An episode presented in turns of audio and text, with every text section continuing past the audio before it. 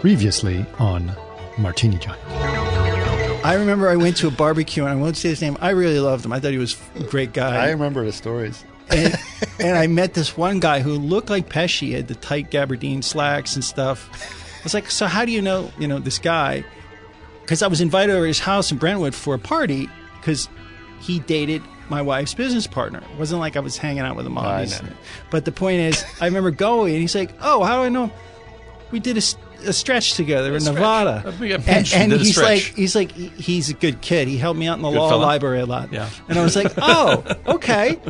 Huh, that's interesting. Welcome back, Martini Giant fans. This is episode number 35, which is the 1975 film Shampoo, directed by Hal Ashby, co written and starring Warren Beatty.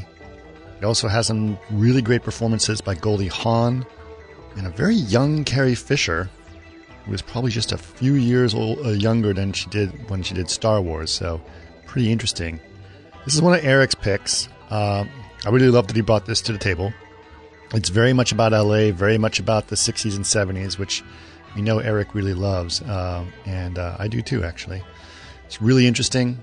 Uh, it takes place, in, like I said, in the late 60s in, in around the Beverly Hills area. Story about uh, Warren Beatty being a hairdresser in Beverly Hills right around the time that Nixon was getting elected. Pretty interesting. All right, guys, please enjoy Shampoo. All right, Shampoo. Here we are. Oh, first I want to continue my recommendation to Eric because we were just talking about uh, Eric had seen Marriage Story. Yeah. Uh, I have not seen Marriage Story. I hear that it is awesome. I'm a huge Adam Driver fan, and I want to pitch uh, to him seeing uh, Patterson, which not too many people have seen, but it's Jim Jarmusch, uh, Adam Driver, of extremely peaceful, sweet movie that takes place in the town in which I was born. Patterson, New Jersey. Patterson, New Jersey. Uh, and it's uh, it's incredibly wonderful, and it's about art and practicing art. And it's Bill uh, Murray. um, no, yeah, no, just like it's just drive. Adam Driver plays a bus driver, and uh, he writes poetry, and that's the entire movie. And it's about uh, about doing that every day, and it's unbelievable. It's a little funny. Kind of like the station agent. Yeah, yeah, it's I think it's even lower key than Station Agent. Hmm. I love Station Agent. That's a movie we should tackle here. We should. That's a really really good one. Uh, it's, Yeah. uh, that's, Peter that, Dinklage was amazing. that may That, may have started his career. I think that was the that was the first major Dinklage in my life. major, major Dinklage. No, he was also in the movie. Um, In Elf, he was great. Living in Oblivion, he was Living also in in that, Oblivion, yeah. which is a, which is a great movie, which is an excellent movie, and he's quite good at it. Uh, but uh, Station Agent is uh, is tip top.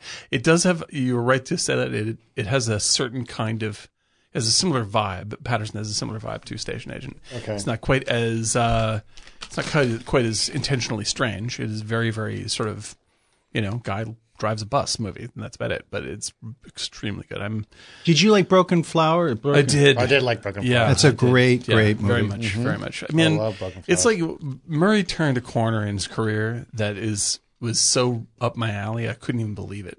You know, like 'cause he was like he- early on, he's great in you know Me- Meatballs and Ghostbusters and all that stuff, and he's super super funny. But then, like in the '90s, he just sort of goes the the bad Chevy Chase routine. Well, for a I little saw while. one about Bob again because my daughter and I Oh, that's love one. that's funny. That's a That's good. movie. good. That's a good funny. What about Bob's good? yeah? Uh, Baby steps. Uh, uh, Groundhog Day. Groundhog Day. Groundhog Day is a classic, though it didn't feel as we talked about before. It didn't feel like a classic when it came out. and It the felt man like- Yeah. who knew too little wasn't that good. That was not that good. No, Yeah. it was And not. like it, it looked like he was in in his, you know, in the doldrums.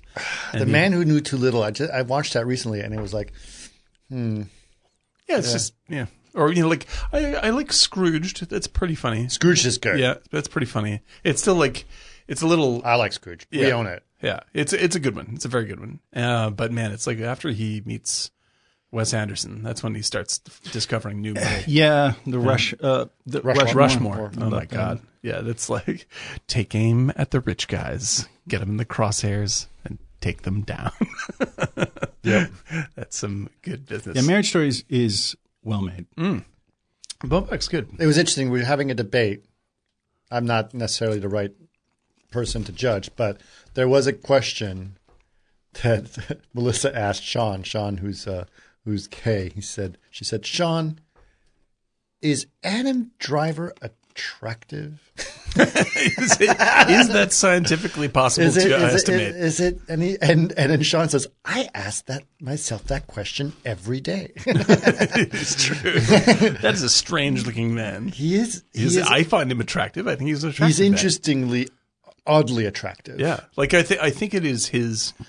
Like if I were to see a photo of him and I didn't know who he was, I I don't know what I would think. But like having seen his performances, his charm He, he is unique. To me, he's like a little bit of Ben Gazzara and a little bit of Anthony Perkins oh my god, yeah, yeah. in totally. terms of like s- facial structure. The problem, yeah, the good call problem with I Perkins, ha- yeah, the problem I have is that sometimes uh, some of the performances they choose they kind of ruin the persona a little bit, right? So when he was in uh, in uh, Star Wars, that's all. that's the first time I think a lot of people knew him. but right? it was Mm-hmm. That's why you really broke. Yeah, but I it did. It, he- it didn't work for me, Right. And so I didn't necessarily. So I was like, eh, whatever. It's the same way I felt about uh, what's his name, uh, oh, 127 hours actor uh, oh uh, yeah, um, James Franco. James Franco, right? Because he was in Spider Man, and he was he seemed like a terrible actor in Spider Man. Yeah, no, Fran- And then, Franco and then is a- suddenly he's like, "Oh shit! No, he's a really good actor. Why You get the him fuck in is the he right so zone. bad? Yeah. He just looked like a, I don't know. He was Yeah. just like he was a pretty face and a bad actor is what he Right. seemed like to Right. me. Right. And then suddenly like, no, he's really good. He's really good. Yeah, Franco. I, like Franco, I saw in a movie with De Niro, I think, uh, where he plays De Niro's son. I can't remember what the name of it was, and I was like, "Oh shit, that kid's really good." And then I saw him in Spider Man. I was like, Ooh, I "Take it back." Right, right. Yeah, but now he's now he's back to good. Yeah, he's a strange personal life, but he's uh, Have you definitely a seen good actor. um, Vinyl? I watched all of Vinyl too. I have That's- not seen Vinyl. No, not Vinyl. I watched all of Vinyl, but um, the forty-three, uh, forty uh, Deuce.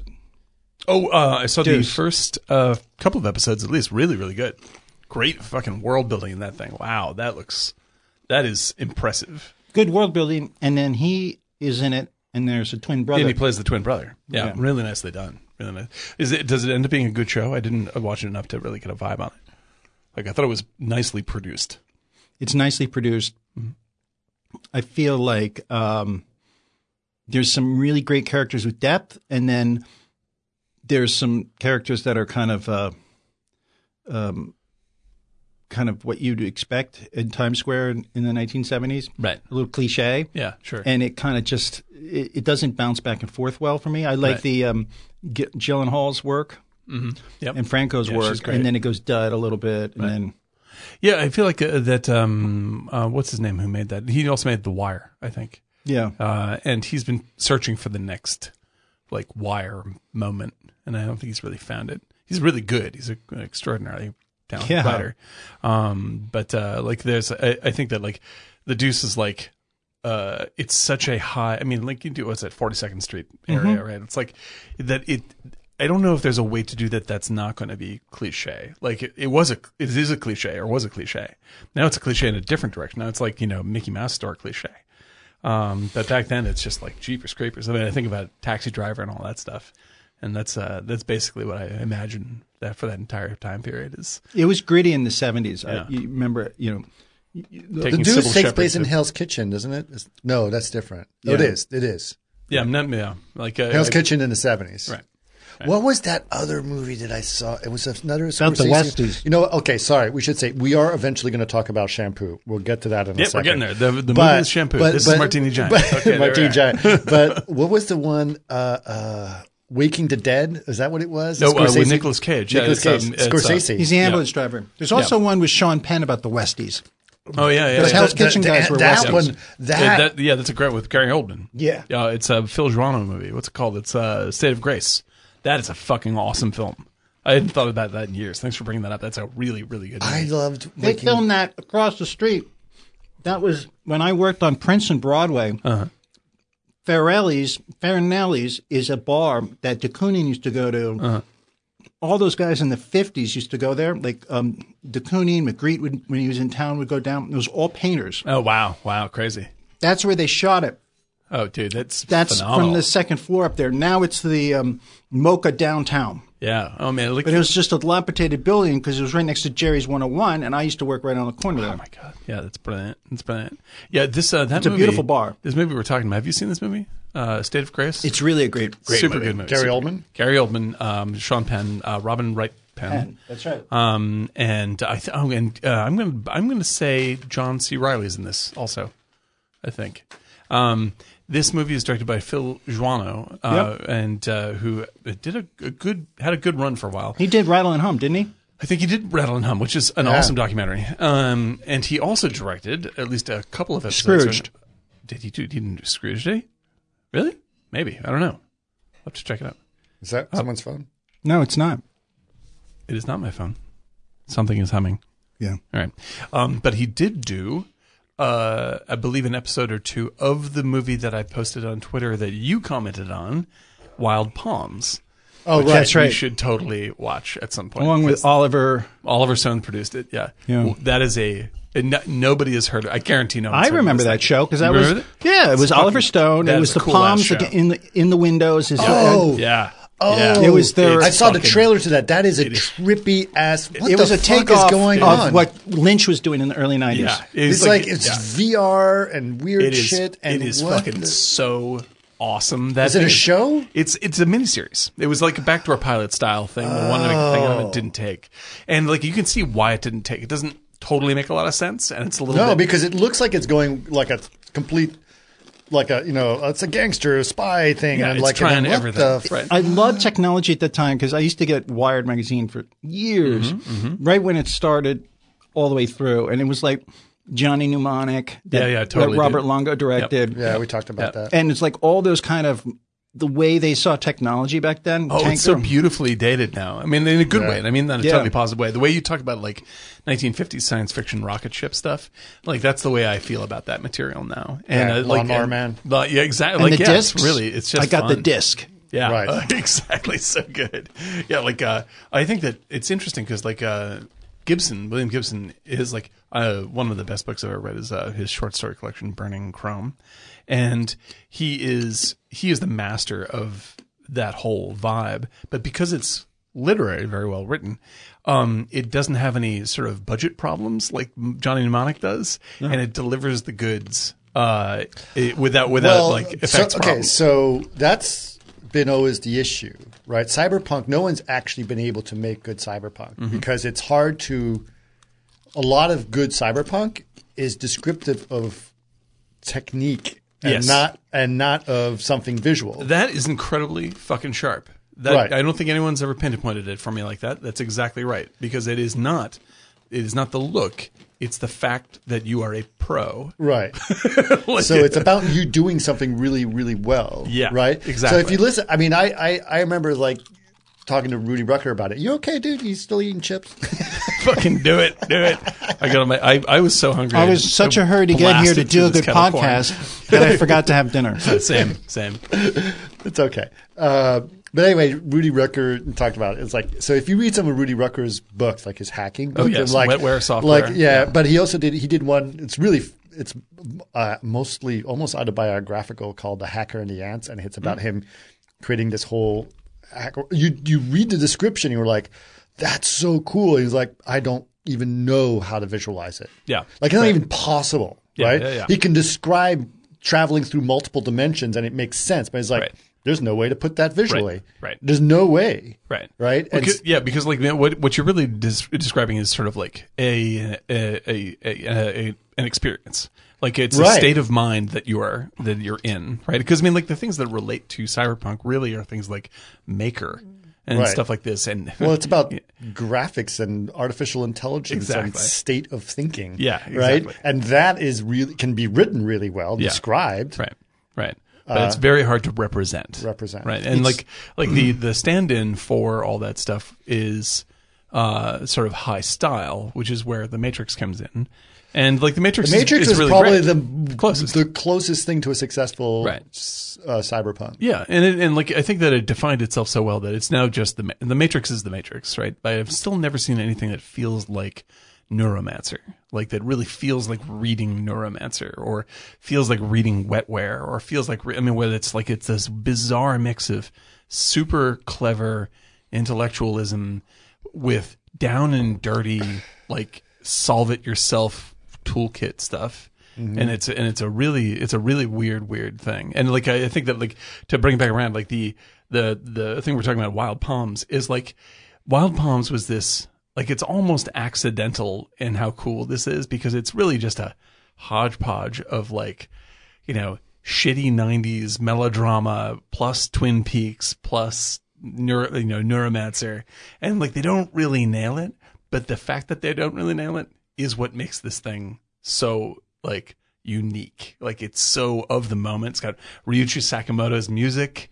It's like it's really, really something we got to tackle. It's like it is a, it's such a landmark moment for me in watching in watching this kind of TV, and it's something that I want to see come back in some way for streaming, because like science fiction is, I think, planing out right now. We've got. I'm glad we're making good weird. Well, sharp we're stuff. marveling out. We're marveling out. we're marveling out. but but okay, so so a couple things I think obviously. I, I- well, I want to say so- a couple things about the podcast before. Uh, one is um, I just for practical reasons and for our listeners to make things uh, easier for them. I think it would be cool for us to find stuff that can be easily that are still Martini Giant, but are more easily found on streaming platforms for them to be able to say, okay, so I'll watch that thing, right? And so so we should always be on a lookout on interesting things that are out on Amazon, Netflix, Criterion Channel, Hulu, whatever, right? So just let's keep an eye out on stuff like that. So we can say that's great because then people just like just watch it on on, on Amazon or whatever, right? So that's going to be helpful for people to to be able to find that stuff. That's just something practical. To, the other thing I want to say is because I I do preview uh, all our podcasts to make sure the So do audience- I. So it's interesting. Yeah, Do you, you, do do- not. You Dan, don't do you? do it. I do. I just was Mm-hmm. curious how he, if he cares enough.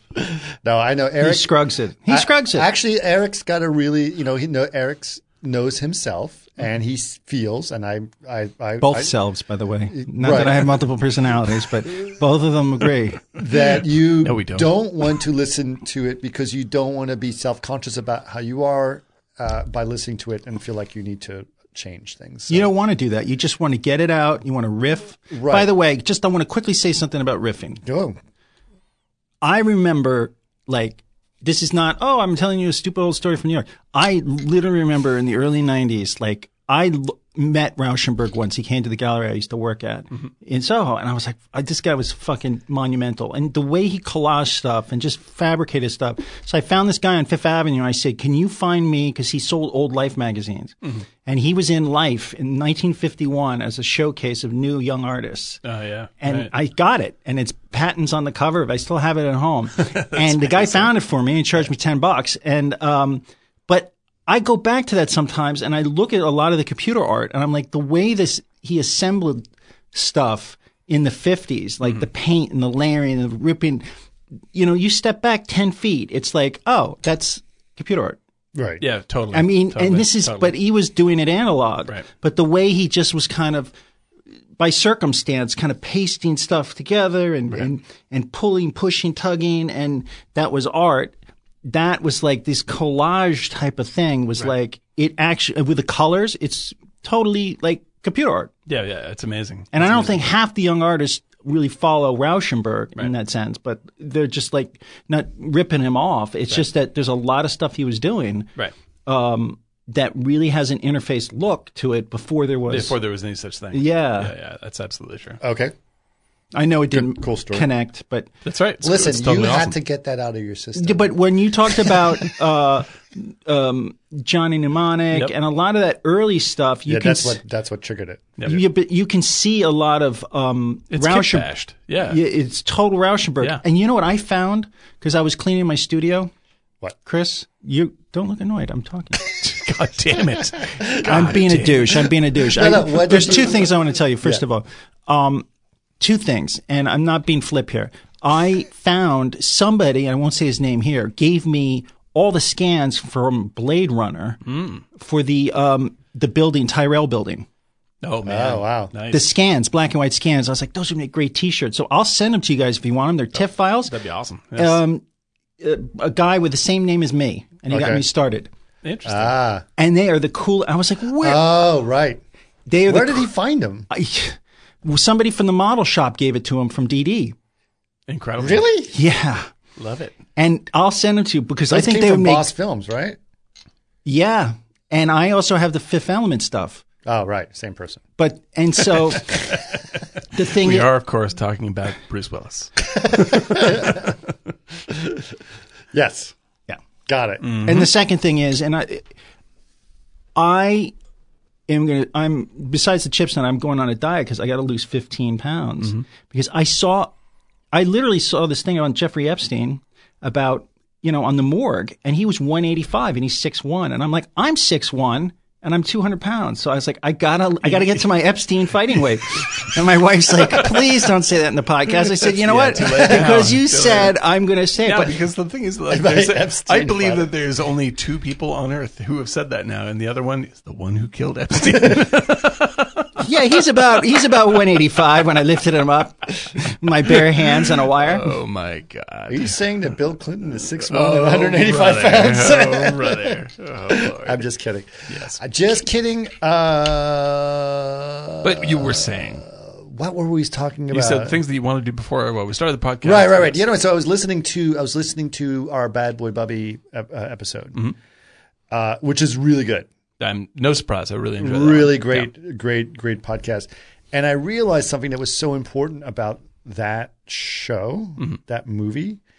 Uh, I had a real, as we all did, had a real hard time with that movie, Yeah. Oh yeah, for sure. but talking about it brought it so much more clarity. Oh yeah, without a doubt. and it was like then it was I knew there was something great. It was like Yeah, going you through know you- therapy. you know that something happened to you. It was like going through therapy Yes. of Yes. that movie while talking about it, and I'm like, oh, Mm-hmm. y- that movie's brilliant. So I have been thinking about that movie for days and days and days, and uh, and it's most people are going to look at that movie as like that's a really disturbing movie. It's like yeah, Yeah, that's the idea.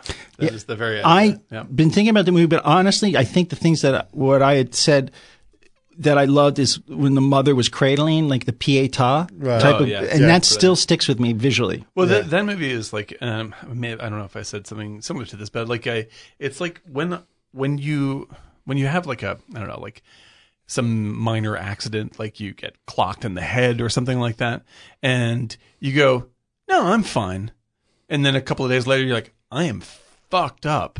right. like that is exactly that is exactly what that movie did, and uh, and then co- coming here was the uh, I had that once. yeah, dude, like, The cut coming- right coming here in my forehead. Oh yeah, dude. and I woke yeah. up the next morning and, you're I could just like, no, split it it's open. I cool. could see the skull underneath. I was like, Except I maybe think it's this not is as cool as it's I not thought. as cool as I thought. exactly. But that's the thing. It's just like I mean, coming here, it was like coming to the uh, uh, the going to the doctor about it, where you're just like, okay, I got to figure this shit out because that like so- something got messed up inside my skull, Yep. and I need I need a brand scan. Just kind of like when my I ripped my toe off, and I tell you about that. yes, A toenail. Oh no, you did that at home though, right? Oh, it's a very Yeah. tactile podcast today. Yeah, and then I- eventually, it's like a week later, I think I think I need to see a doctor, and I talk to my doctor. She goes, "I think you need to see a podiatrist." it's Yeah, you got right, someone a putting your podiatrist. foot that back happened on. because you were getting out of your oxygen pod and you and you hit the edge. no, That's happens. it- I was wearing flip flops in the garage, and a bike fell on my foot, Ah, crikey, that is and a it vivid image. ripped part of my big Oxygen toenail pod off. from the Neverland Ranch. it ripped part of my big toenail off, and I was like, "It's fine." and it big just deal. it was just hanging there with blood on it. It's What's like I'll that just weird dab smell? it. Yeah. I'll dab it. yeah, it's no big deal. Just dab it. Just Oh, good. get, give me a paper towel, Oh, Brady. it did, yeah. just get the, Actually, the last thing you want is a, an infection in that area because every I know. time you walk, it Oh, would it's just, just pounds. So I was worried about that because it was hurting when I was walking, and so I went to the podiatrist and it's like, "Is it infected?" He goes, "No, it's just hurting because you're stabbing yourself with your toenail." oh god, And oh so, god, yes. And so she, I said, "What do you do?" And she goes, "I'm going to remove your toenail." And I'm like, yes, this is By the way, best. when you break your pinky bone, there is no, they don't put a cast on it. For, pinky bone? I mean, your pinky toe. Any of those kind of smaller bones around no, Oh, it's the- too tiny. There's it's too tiny. There's nothing you can do. "That'd be awesome if you had a cast on it, Yeah, a little the most delicate little. It looks cast. like one of those little wieners, hot dogs things. like like a pig in a blanket." Pig in a blanket. Yeah. it gives you a little crutch for the rest of your foot. Yeah, that's perfect. That's so adorable. Yeah, no, that, I You have a little sling. Yeah, it's so, so sweet. You're walking into an office meeting. Excuse me. Knit a Let sweater. Bob sit down. Ah, sign your name really tiny. It's so good. Use a fine like tip, the grain- please. your name on a grain of rice. Oh, Yeah, You Yeah, exactly. this little piggy went to the hospital. lovely, lovely guys. Uh, that's it, the things like that always uh, produce at least a shadow of the actual pain you must have felt in my brain. Right. Like when, it- like it's like when. Oh yeah, some- when you say you ripped off part of your tongue, the other yeah, one goes, like, "Ugh." yeah, like it just races through my nervous system. It's just like I got that's like a similar one. I got my finger caught in a bike chain. Oh, see? That hurt. so two good bike injuries. Yeah, it's a it's always a darling thing. And he's like all the light, all those what mirror neurons or whatever, like just like light up like a like a, a, a, a, something that lights up. A light bright. There we go. That's the best I can do in the short Yeah, yeah, notes. yeah, yeah. But that's what happens. That's what I had a happens. doctor. Very I, sympathetic that way. I've broken my nose six times in my life, and I had a doctor on Why the so often? That's bored. What sport? There must have been a sport No. or something. You just randomly. Yeah, ripped I your nose. have a thing. Uh, uh, the last time I did it was probably 2006 because uh, I vasovagal, vi- vasovagal, so I pass out. I Mm. can pass out, and so I've hit tubs and bathrooms, and nightclubs. Ah, Okay, so there's the reason, And right. so I br- on the fourth time, the doctor it was broken because it was curved, Mm-hmm. and he put these inverted needle nose pliers. He's like, I just want to take a look, but he Mm. didn't tell me he Oh, was going to pull it to try to shift it back. But he was just like, anyway, and I'm like, I what? would love Oh, to what? see. that that pain is the single handle. It, it, I couldn't see because it was so much pain. Yeah, you just I- black I, out. blacked out. Yeah, absolutely. For it sure. was like just to shift my nose Oh my back. god! I, I would love to see the data when we coulda put this just Owen podcast Wilson'd up. it. Like, yeah, except, right. Except when I leave it there, it's fine. Just put it off to the side.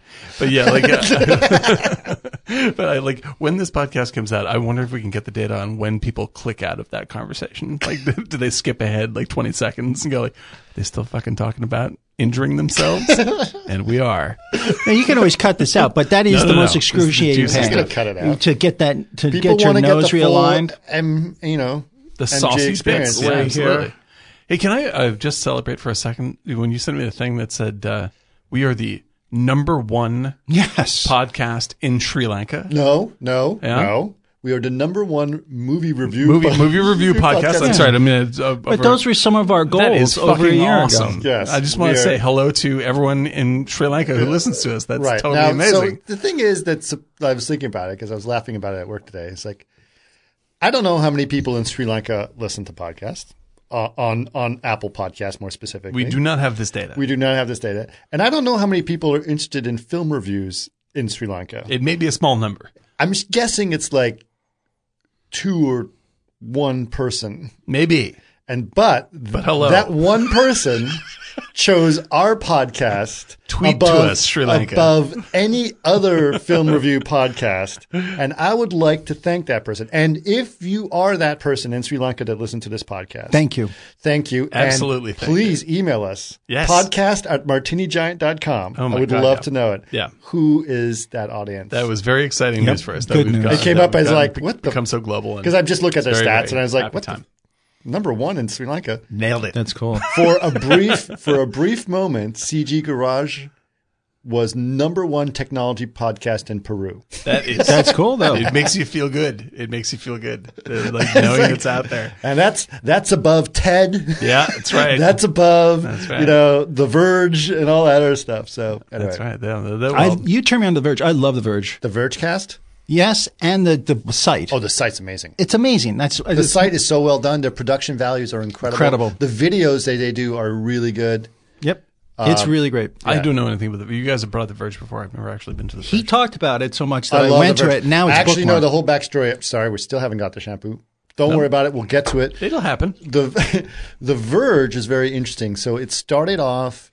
It was a bunch of guys at Engadget years and years and years ago, right? So Mm-hmm. the, the executive uh, uh, uh, uh, executive editor, or chief chief editor, or whatever of Engadget was a guy named uh, uh, Joshua Topolsky, and uh, there was Neil Patel, Paul Miller. Mm-hmm. God, you're good with names. Uh, well, that's because I've been following these guys for so long, right? Uh, and then who was the woman? She was really, really good. Uh, anyway, they all left Engadget because it was a there was some rift going on in Engadget, and I think it's because they were owned by AOL and all kinds of stuff didn't work out so well. So they all left, but they had a podcast on Engadget and it was really good, and I used to listen to it.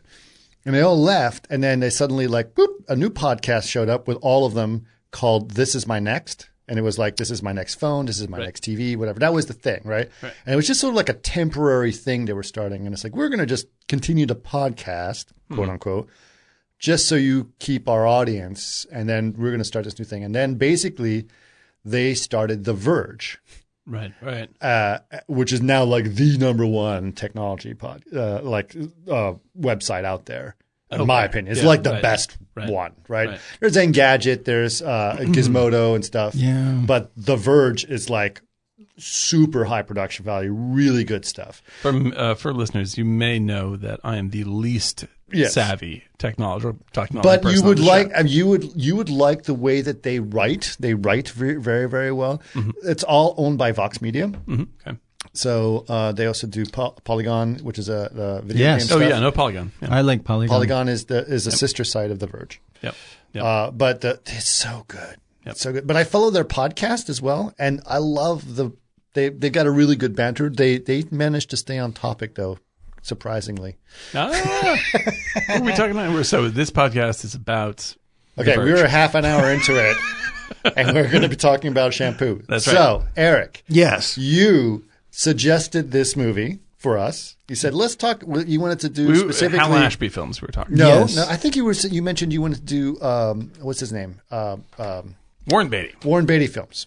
Yes. Right. Yeah. So so so why why Why? do I like this film? No, why did- why did you suggest it? Uh, because there is, I love 70s films. There's a, a naturalism to Was it seventies? What years was it? 75. 75? Seventy five. Yeah. By the way, and we'll go into this in a second, but it, I like a lot of those films from that from that era because the directors were really had their own personal style. You know, Robert Altman, Hal Absolutely. Ashby, Yeah. Right. Yep. and Alan Pakula. Oh, yeah. And there Huge was fan. uh, great films, and they weren't you know like Marvel type movies, and Yep. e- each one had their own flavor and style. And I just loved the characters of that period, uh, California. Yep. Uh, uh, in that era, and I think Warren Beatty is is really great in it, and it's sad too. Hair was ridiculous. Sad It's pretty character, insane. Yeah. yeah, but it's such a great little ensemble and Goldie Hawn. I think that this this actually marries well with The uh, a couple story movies. the that- Uh-huh. story was was okay. Honestly speaking, I didn't. I uh, maybe I'm missing something, and, and that's part of why we're here. right. Uh, I loved the world. Yeah, I think it- you're already on the right track. You're already The on world Uh, yeah. was That's what it is. The That's what this world movie was is. interesting, and it was The the plot of the movie is not the important part, part of the No. movie. no. In fact, the, and the plot of all- the movie all- is sort of the joke of the movie. and all the characters are clearly mm, think they're all smart, but they're Yes, but not. they are. And it was very Marx Brothers at the political convention. Absolutely. Yeah. And the thing was, that bank scene is Boogie Nights bank scene. oh, yeah, it's very true. Well, okay, so for the uh, for the listeners, Okay. let's do a quick little sum up of Shampoo. Shampoo is a 1975 film directed by Hal Ashby, who is Right. also responsible for Being There, which There. we covered before, Yeah. and uh, I believe Harold and Maude, Maude. and uh, a couple other great. Uh, one of my all time favorite movies uh, called uh, the the long uh, uh, the last uh, detail, Mm-hmm. um, and uh, it is written by Robert Towne, who wrote Chinatown. Right. uh, and uh, uh, Warren Beatty uh, stars with Julie Christie, and uh, Goldie dating- Hawn. Yeah, who was his girlfriend at Uh, the time. and yeah, he, like he dated uh, both of, both of the women in this movie prior to the movie, which fits into the movie very well. Right. Yeah. S- Um, the the basic premise is that he is a Lothario. he is he's a guy who is a uh, uh, a hairdresser. Uh, Straight hairdresser. Mm-hmm. She's a straight hair. Straight- Beverly hairdresser Hills. l- in Beverly Hills. Um, in the and- 70s. in the seventies, and uh, he is pretty much fucking everyone. Everyone. Everyone, he Everyone. meets. Everyone. and without he doesn't even makes no bones about it. It's almost like With- with a I guess mild- I'll just fuck that person Yeah. too. With the with the mild implication that he has sex with both men and women. Like there's a very very it's like a little tiny they don't Really? Yeah, with him when Yeah. he talks to uh, Carrie Fisher. Fisher. Like they don't really Oh, right. hit it head on, but he's like, "Eh, I'm not going to really answer that question, but yeah, okay. Oh, Like, that- okay, I see He what is like he is he is a sexual being in every way, much like the actual Warren Right. Beatty was. Right. You- yeah. yeah, that's yeah. right. But he's also this really empty vessel. he is. He is. Oh, he And is vapid. I was no- really hoping to find something more interesting about him, but there You don't like is- it. Doesn't land until the, very end of the movie. very end of But the, movie. thing is, He it's is a a total social fuck- commentary of yeah. that whole period. Yeah, Oh, yeah. I, I think that we should like this is a very difficult movie to unpack because to me it is a, it's a total, it's a thoroughly amazing it's movie, vignette but it is a very weird watch in every possible way. just to give i'll try to give as quick as possible Mm-hmm. and I, if i miss any pieces of details fill them in but basically you starts off and i thought it was going to be a, more comedic Mm-hmm. in the sense that you it's black picture and you hear a girl going no ah, just put the hand right there oh ah, mm, ah." and you think it's going to be oh it's going to fade from black and they're trying to put something into a suitcase or whatever Right. nope they're actually having sex Yep. right and uh, who was he was having sex with at that time it was That is um uh oh I, uh, she's from The Omen. What's her name? Lee Grant, Okay, Lee Grant, right? Yep. Who happens to be the who was nominated or won for uh, best supporting actress for this. Okay, great.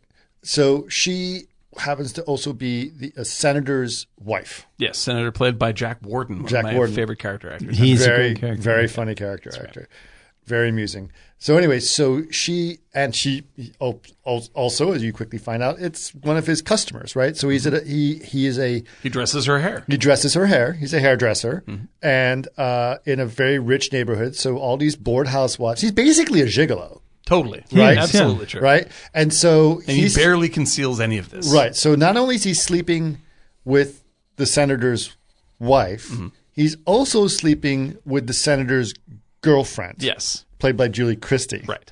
Yeah. And then he's also sleeping with his third girl, Goldie Hawn. Goldie Hawn, who is like kind of girlfriend. Yeah, and she is a modestly famous actress At I this guess. time? Yeah, the, like well, She both Goldie would've- Hawn and also the This character. was- yeah. the, cha- the character is like she's Oh. she's being offered roles to you know. Right. go- she's an yeah. actress. she's doing well. She's an she's a typical LA actress. She's very very cute. Yep. She wears the shortest miniskirts in town. Yeah, like dresses that look like shirts, that kind Right, of stuff. yeah. right.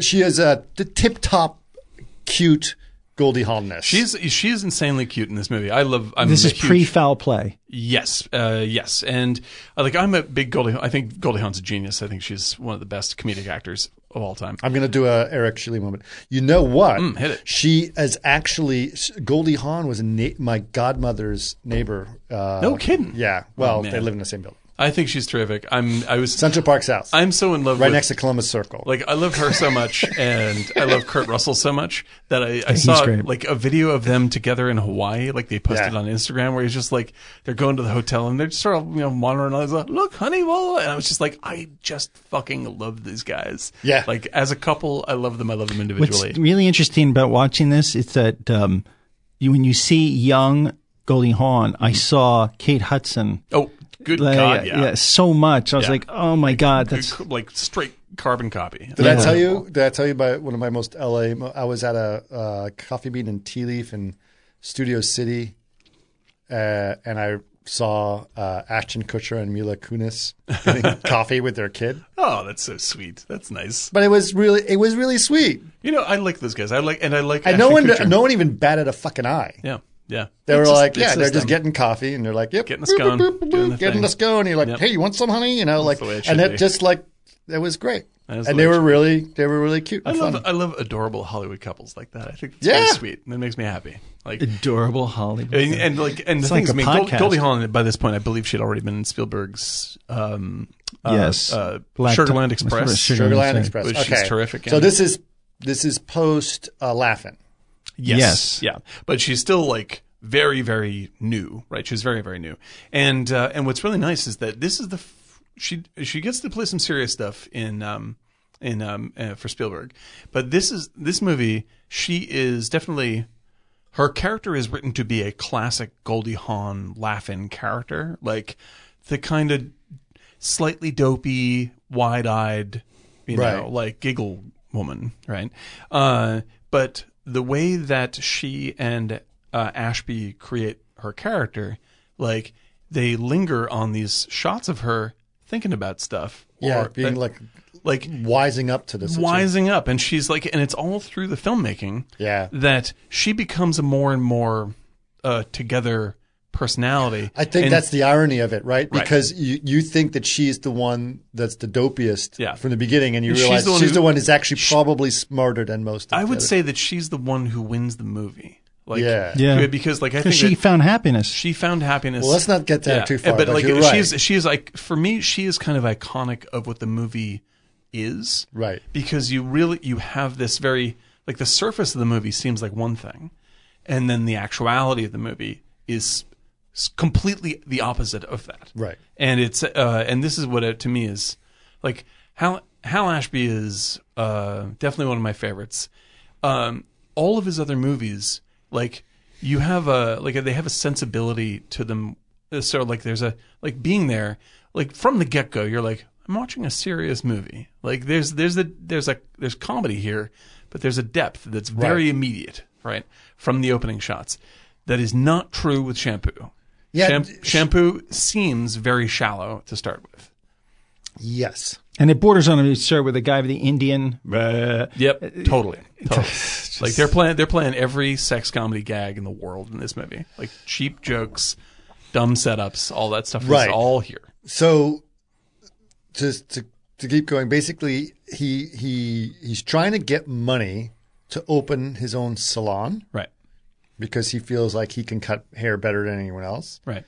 But it's clear that he really doesn't know the He doesn't know what the first fuck he's doing. Yeah, Thing this is not about gonna happen. owning a Yeah. business. Nope. Exactly. Nothing. Like he can right? barely show up on time. He's just fucking like he's just running around. Like an Right, but idiot everyone all- loves him. Yeah.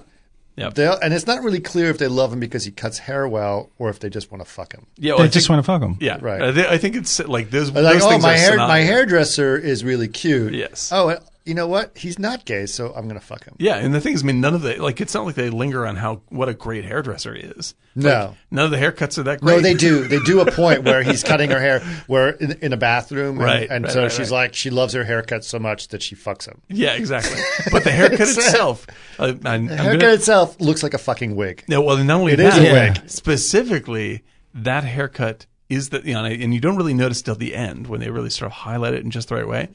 Uh, she that haircut is uh is Lee Remick's haircut. Okay. Like that is meaning that's Jack Warden's uh, Wife. wife. Uh, and in the end, when you see Jack Warden uh, going off with her, you're like, oh, well, that's what happened to her then. Right. so that's why I say Goldie Hawn wins the movie Right.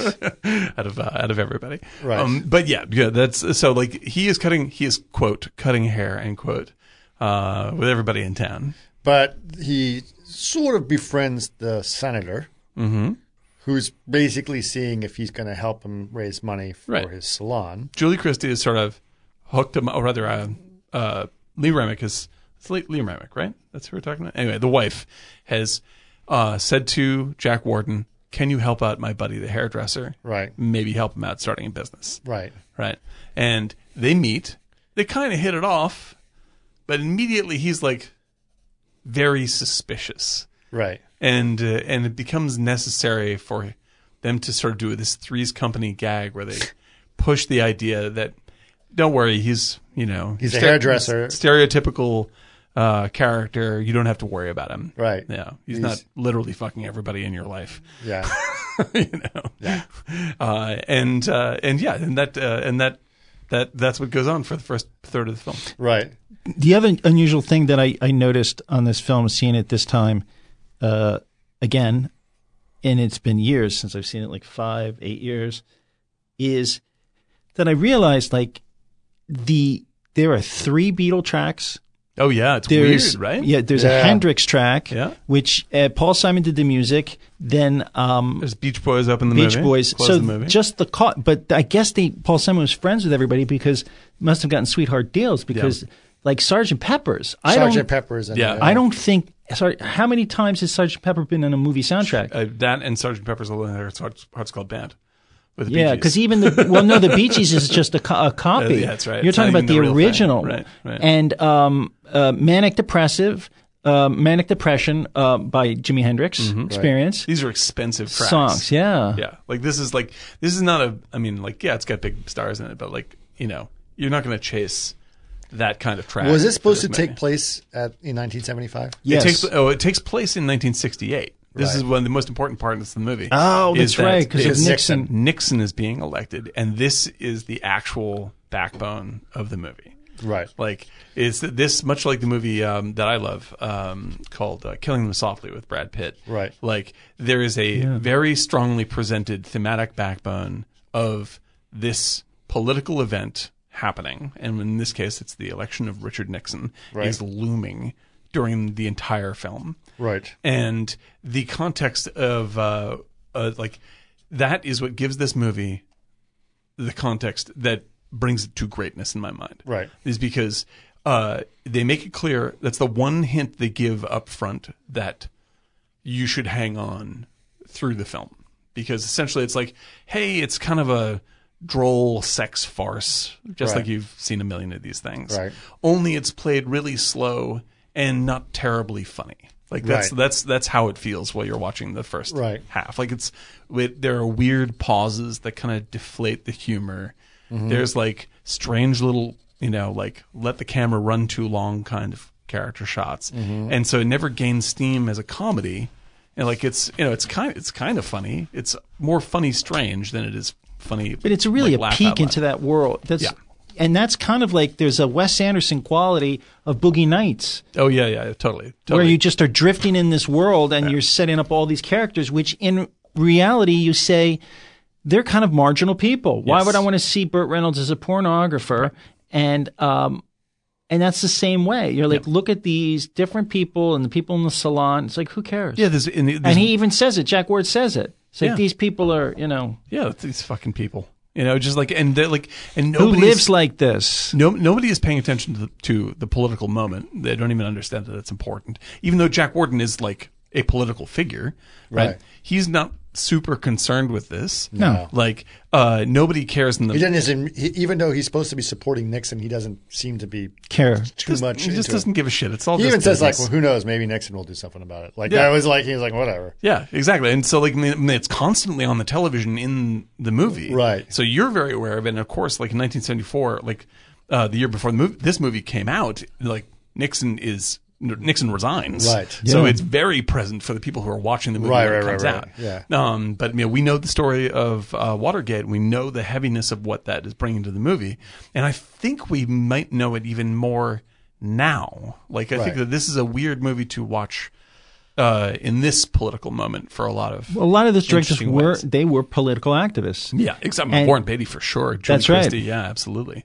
You know, So so anyway, it was there was a couple of weird, interesting, pinnacle, long scenes Mm-hmm. that were definitely based on a comedy, yeah, right. right?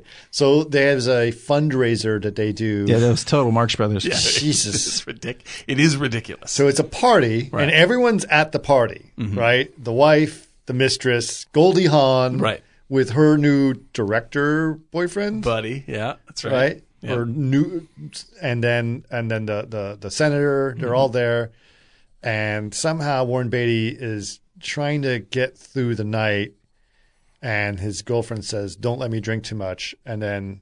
The senator says, "Don't let her drink too much." At which point she says, "Fuck you," and downs 2 I'm glasses. drinking all of it.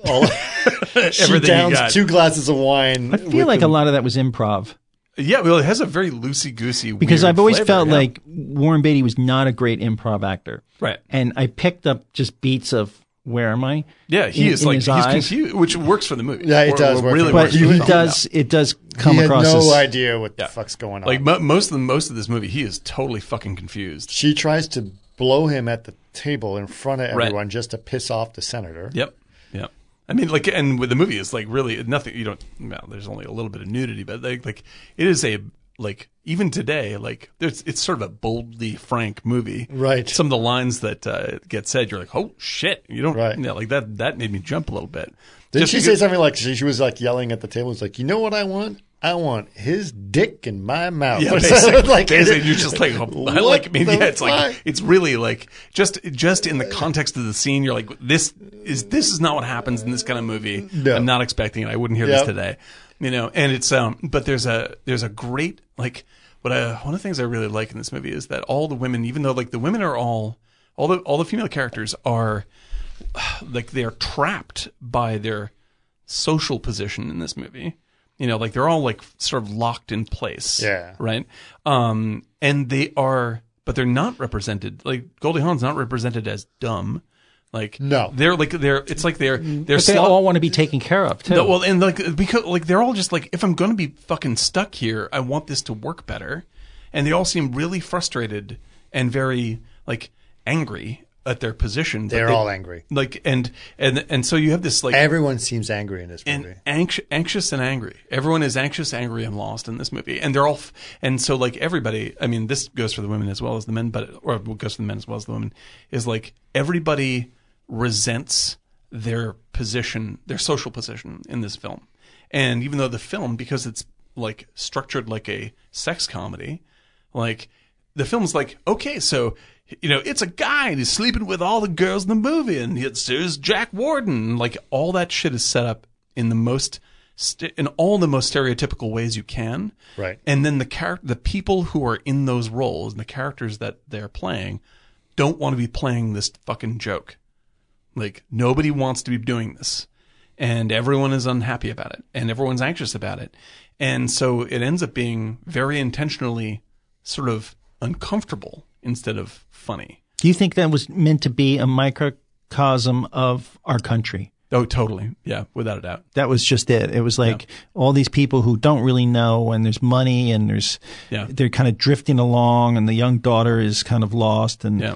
and um, I just I feel like it's a really great capturing a moment in time, Mm-hmm. and uh, I love films like that because they're really kind of just really there's a lot of layers to it, but it still just captures that moment. Oh, yeah. Like it just as it's a fantastic look at Los Angeles in 1974. Yeah, just like Boogie Nights was a really good, and you can complain about it, but it really captured. I would never complain about Boogie Nights. Yeah, Not but even there's the a slightest. lot of Boogie Nights in that. Yeah. Well, there's a lot of Long Goodbye. I mean, Long Goodbye basically Yeah. takes place almost in the same universe as this does. Yeah. it does. you know, and and it also has Henry Gibson uh, in a sort of a cro- like Henry Gibson is the owner of the uh, uh, the hairdressing salon where Right. uh, That's right. right, and Henry Gibson is also the uh, the psychiatrist in Long Goodbye, um, but it looks Right. it looks a lot like um, Long Goodbye. It has that same like like depressingly sunlit kind of flavor. It's, it's, Very LA. super LA and not not in a very And the positive music way. really was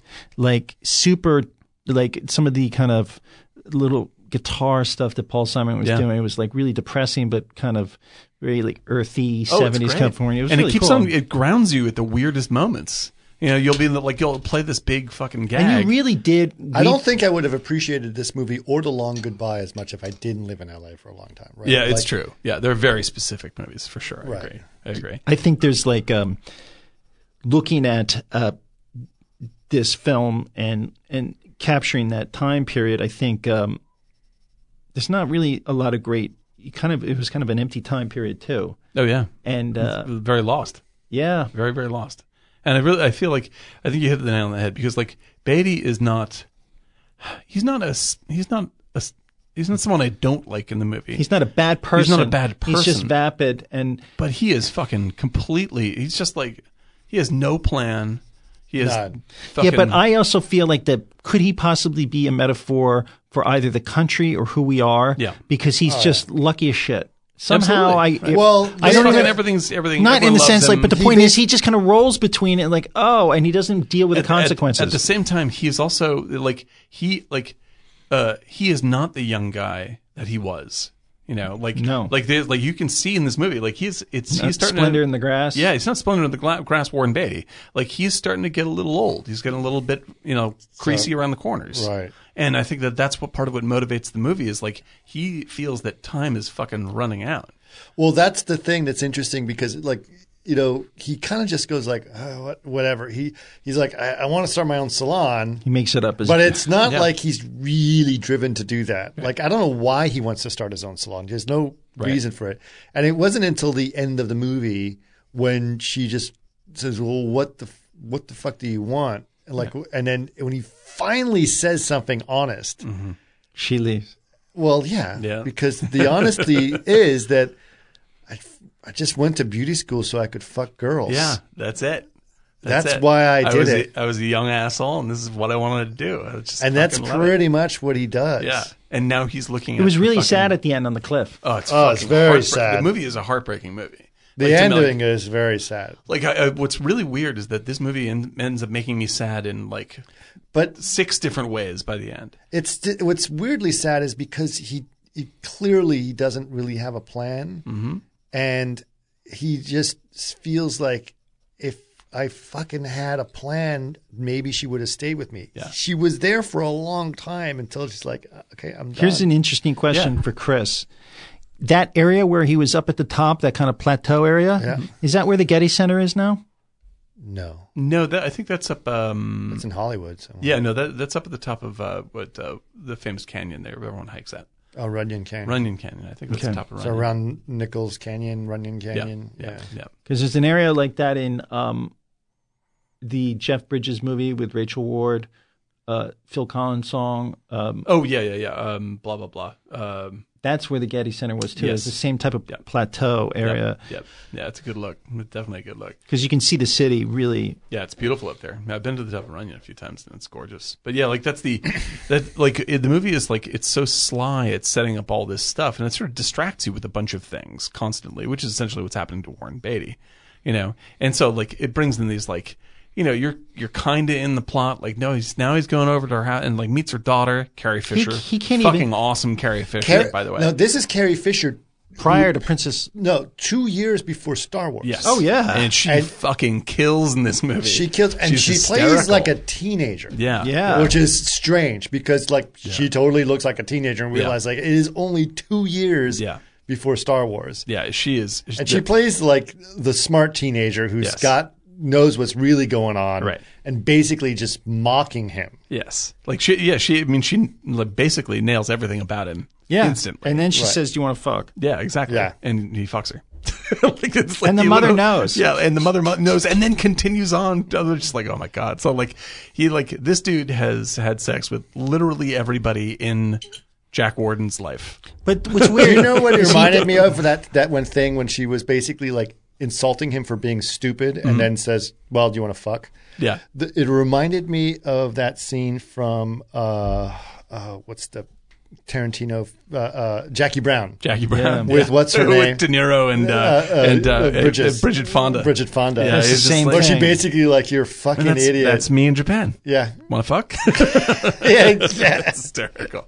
But yeah, and then he craps out. he's like, oh well, that really hit the spot. it's Yeah, totally he amazing. just basically just humps her from behind. She's like, okay. okay, I well, guess that we- was fun. that you, was- want to shake? "You want to, you want to shake?" oh my god, amazing. that's right. uh, but yeah, the uh, uh, yeah, like she's. I think that uh, Fisher is amazing in this movie. She's a very short scene. Also, there's some uh, there's some language. The F word is used here, and it's not in the quite the same context as you would normally hear. One because he's she's asking if he's gay. And Right. So like you know like that. I think that that uh, that word plays differently now than it did back then. That was the way you. that's the way way you said it, people like- spoke and it's also like in the context of being instead like no like it's like I this don't is- think people are going to have a huge problem. yeah i'm just yeah With what? think keep in mind that the, the, the time that you know With what? The, yeah we, the language. yeah some, of the- Yeah. some of the language is a, is a little off color by by today's standards Yeah. I mean some something different I think we're being a little sensitive. I think just you're being just, sensitive. Just putting it out there. I'm uh, I'm not bothered by it myself, but I just want to let people know the um, uh, but it is uh, it, the s- the sexual frankness of just that scene is awesome, Right. Like, and all of the like all the characters have amazing. All the women have total sexual agency in the movie. Yes. and uh, and you know and like and it and it doesn't do anyone any good. Like it doesn't do them like they're Well, trying. Oh, he's the whore. Yeah, exactly. He used to- like they're all trying to like most almost everyone in the movie just wants to get laid, so they can uh, uh pardon me uh, they can like unnumb their life and uh and Warren Beatty. It isn't like the like everyone wants to fuck him because he's so handsome. It's everyone wants to fuck him because everyone fucks him. Yeah. you know, it's just like it's something to do Right. you know like this is it's not like he's some he's not he's not uh you know No, Brad, that haircut is yeah ridiculous. i mean ex- it is ridiculous but it's not like you like the women in this are not shown swooning over baby like No. they they're just it's just convenient And because he runs to them like every moment he's moving, like he's afraid to stop. Yeah, absolutely. And and Goldie Hawn says this. You know, she's like, "You're always running around. You never stop." And then she's like, "And you're not going anywhere." That's right. You Right. know? It's like this. This is exactly. Well, the what other it's thing like. that's interesting is like, and it, he could be with some woman, and she needs him, and then some other woman calls him, and he just dumps it and goes to the other goes one. to the next one. Yeah, it's like exactly. it's like, but finish. That's why he never finishes anything. 'cause Yeah. he just runs around. Doing yeah, stuff. exactly. I mean, he's he's chasing something that he can't. Wasn't possibly clear to catch. me in the sorry going back to the uh, uh, the, the uh, uh, fundraiser scene Mm-hmm. party that they had somewhere in some restaurant.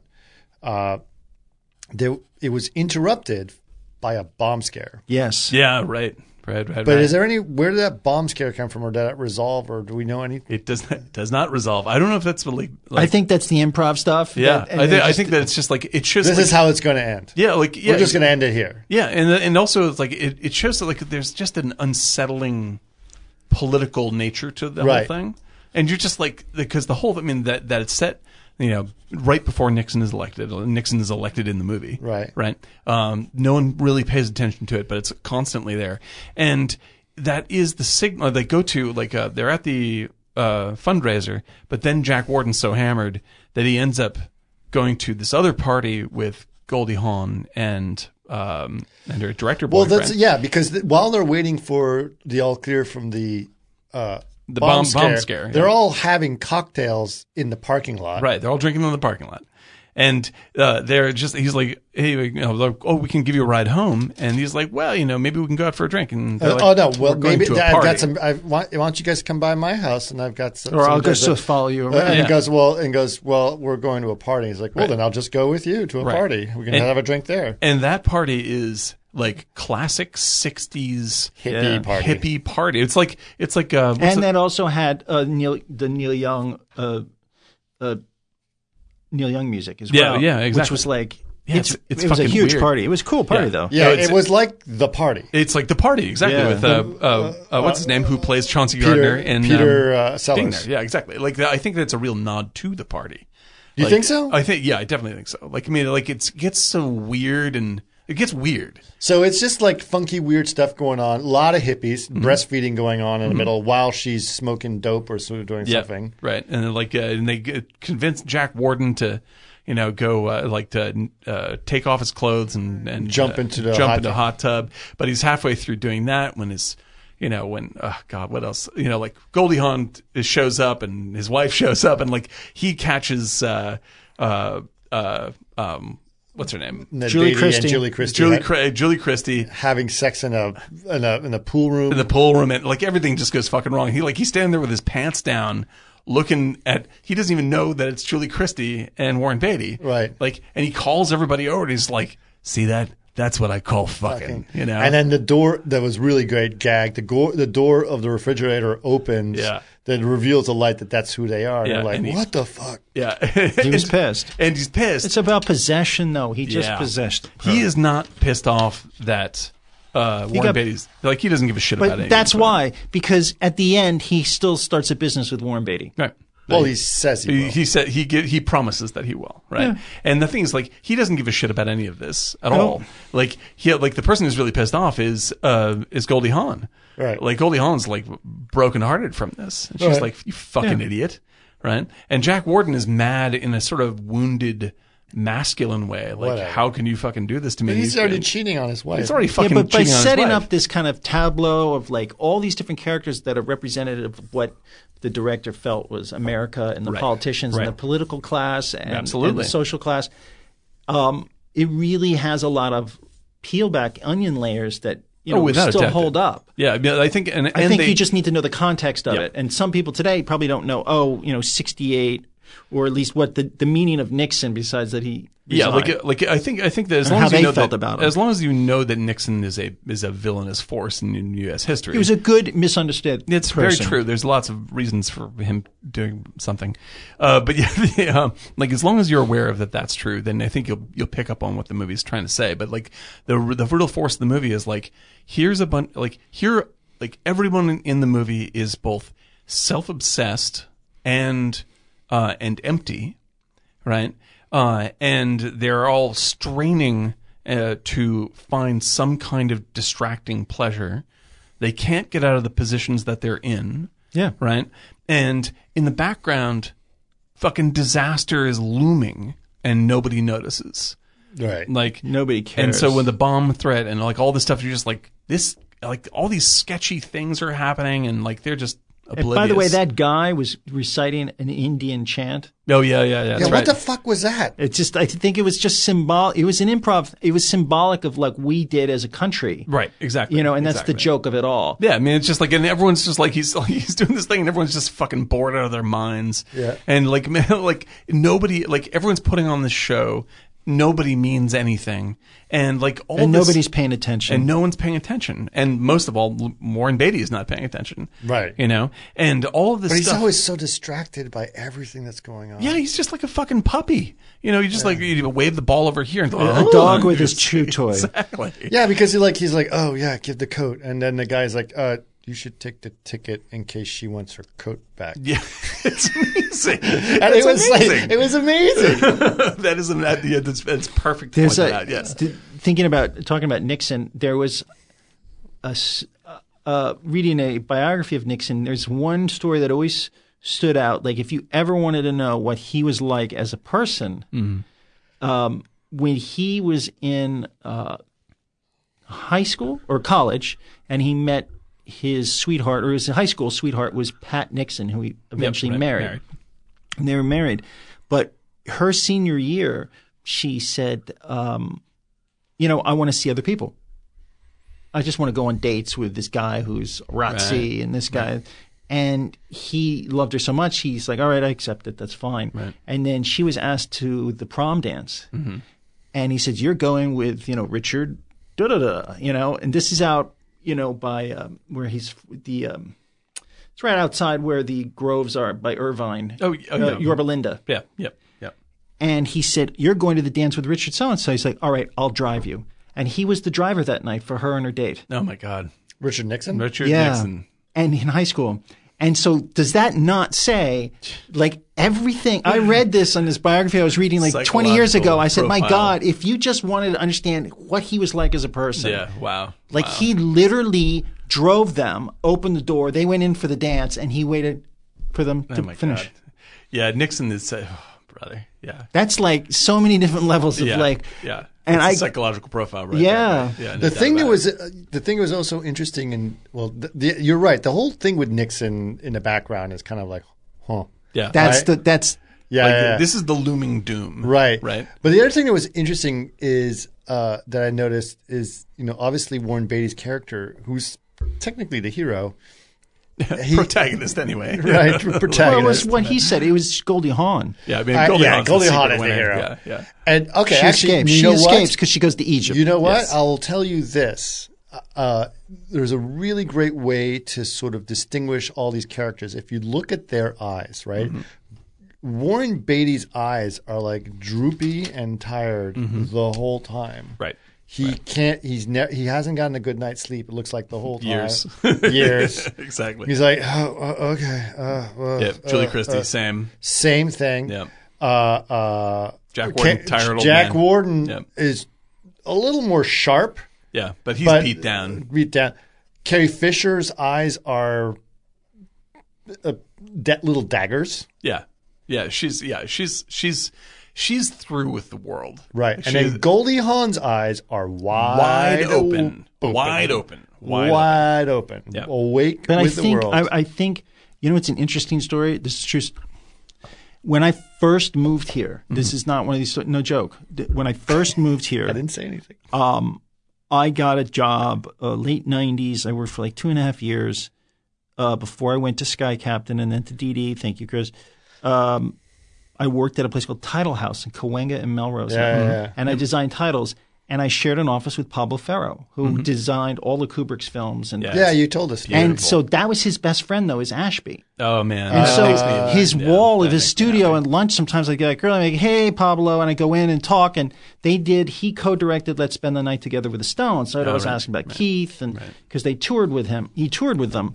But he just talked about Ashby and he did, he did shampoo. the titles. Oh, that's and he would great. just hang out on set. He also did stuff. He was good friends with Steve McQueen, so he Yeah. did Bullet and the titles Oh, of that's Bullet. cool. That's cool. And that's how he came up with the Bullet thing because they were smoking dope at that really tall hotel in San Francisco at the top of the hill Mm-hmm. Yep.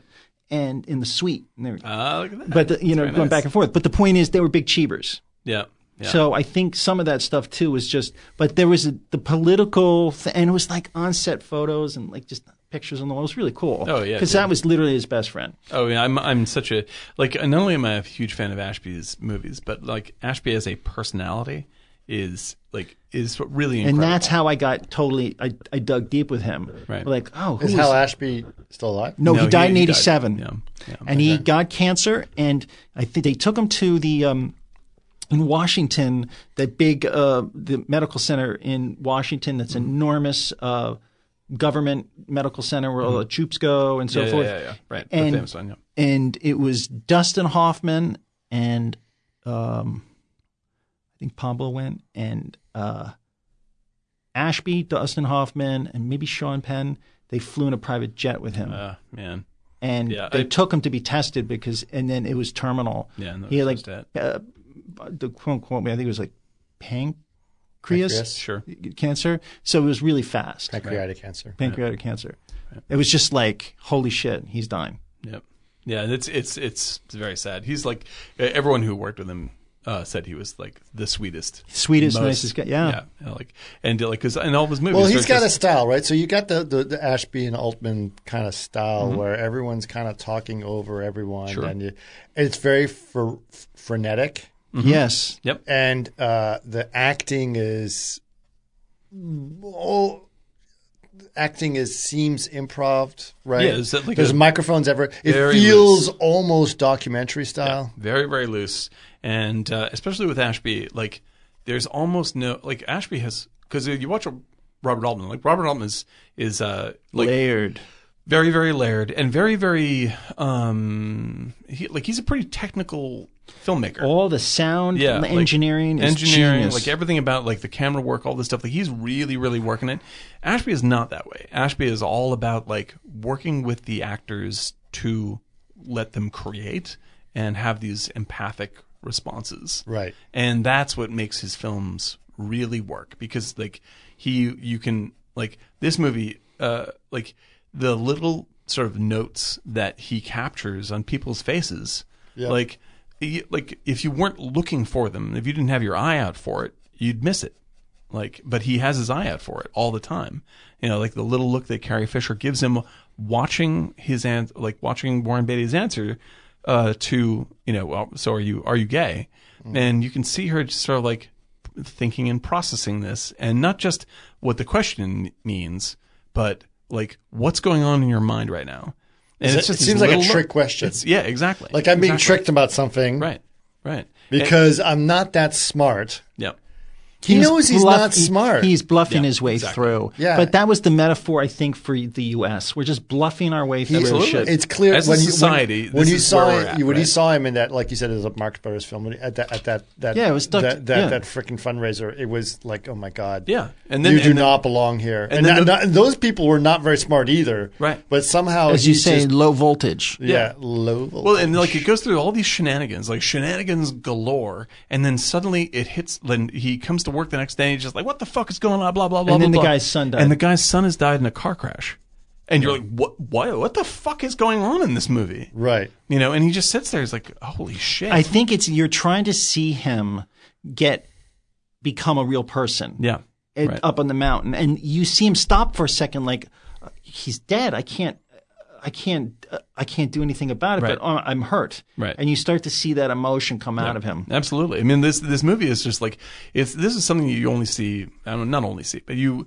Uh, when I think of '70s filmmaking, like you were saying in the beginning, Eric, it's just when I think of '70s mi- filmmaking, I think of the patience these movies have with sh- like investing in characters that are not necessarily likable from the get go. Yeah. you know, like like like Warren Beatty is not like he has no business being the main character to this movie for most of the movie. And then it finally, in the last 20 minutes, you go, oh, I would say almost wait, the last five minutes. possibly the last five minutes, Right. where you just go, suddenly the movie just goes, just explodes in your head. You're just like, I got the whole movie. I had well, to wait the whole movie yeah, to get it, but the- here the- it is. You really, it, the ending is the very, very important part, and it's not a huge aha moment. Yeah. but you start to realize like it's an awakening feeling. It's an awakening. Right. Well, it's his own awakening. Yes. yes. Because while you are finally realizing who he is, he's been spending so much time just fucking chasing tail or cutting hair or getting on his motorcycle or trying to figure out what the fucking get the coat check girls Right. thing. Like he's just he, can't fucks stop. in the same attitude as he does to being late to cut someone's hair. Right. Like, oh, I gotta go do this. I gotta uh, go do yeah, this. I got, just like sorry, uh, a- all right. or America in wars. Yeah, Right. exactly. So he doesn't. right, exactly. He, he, ne- he doesn't even sit down to think about why he's doing anything. yeah, like all And the it- like he says in the movie, like I, d- I- you know, I fuck women for fun, and I'm like, I haven't seen you have fun once in this movie, dude. Right. You fucked everybody. Well, and he- you haven't he had goes fun to the once. bank and he's like, "Yeah, no, I got like you know twenty five heads," and the guy's like, "What the fuck are you talking about?" right, Or and he's like, "Hair, I cut hair." Yeah. And like, uh, uh, okay, that's not that's not reference.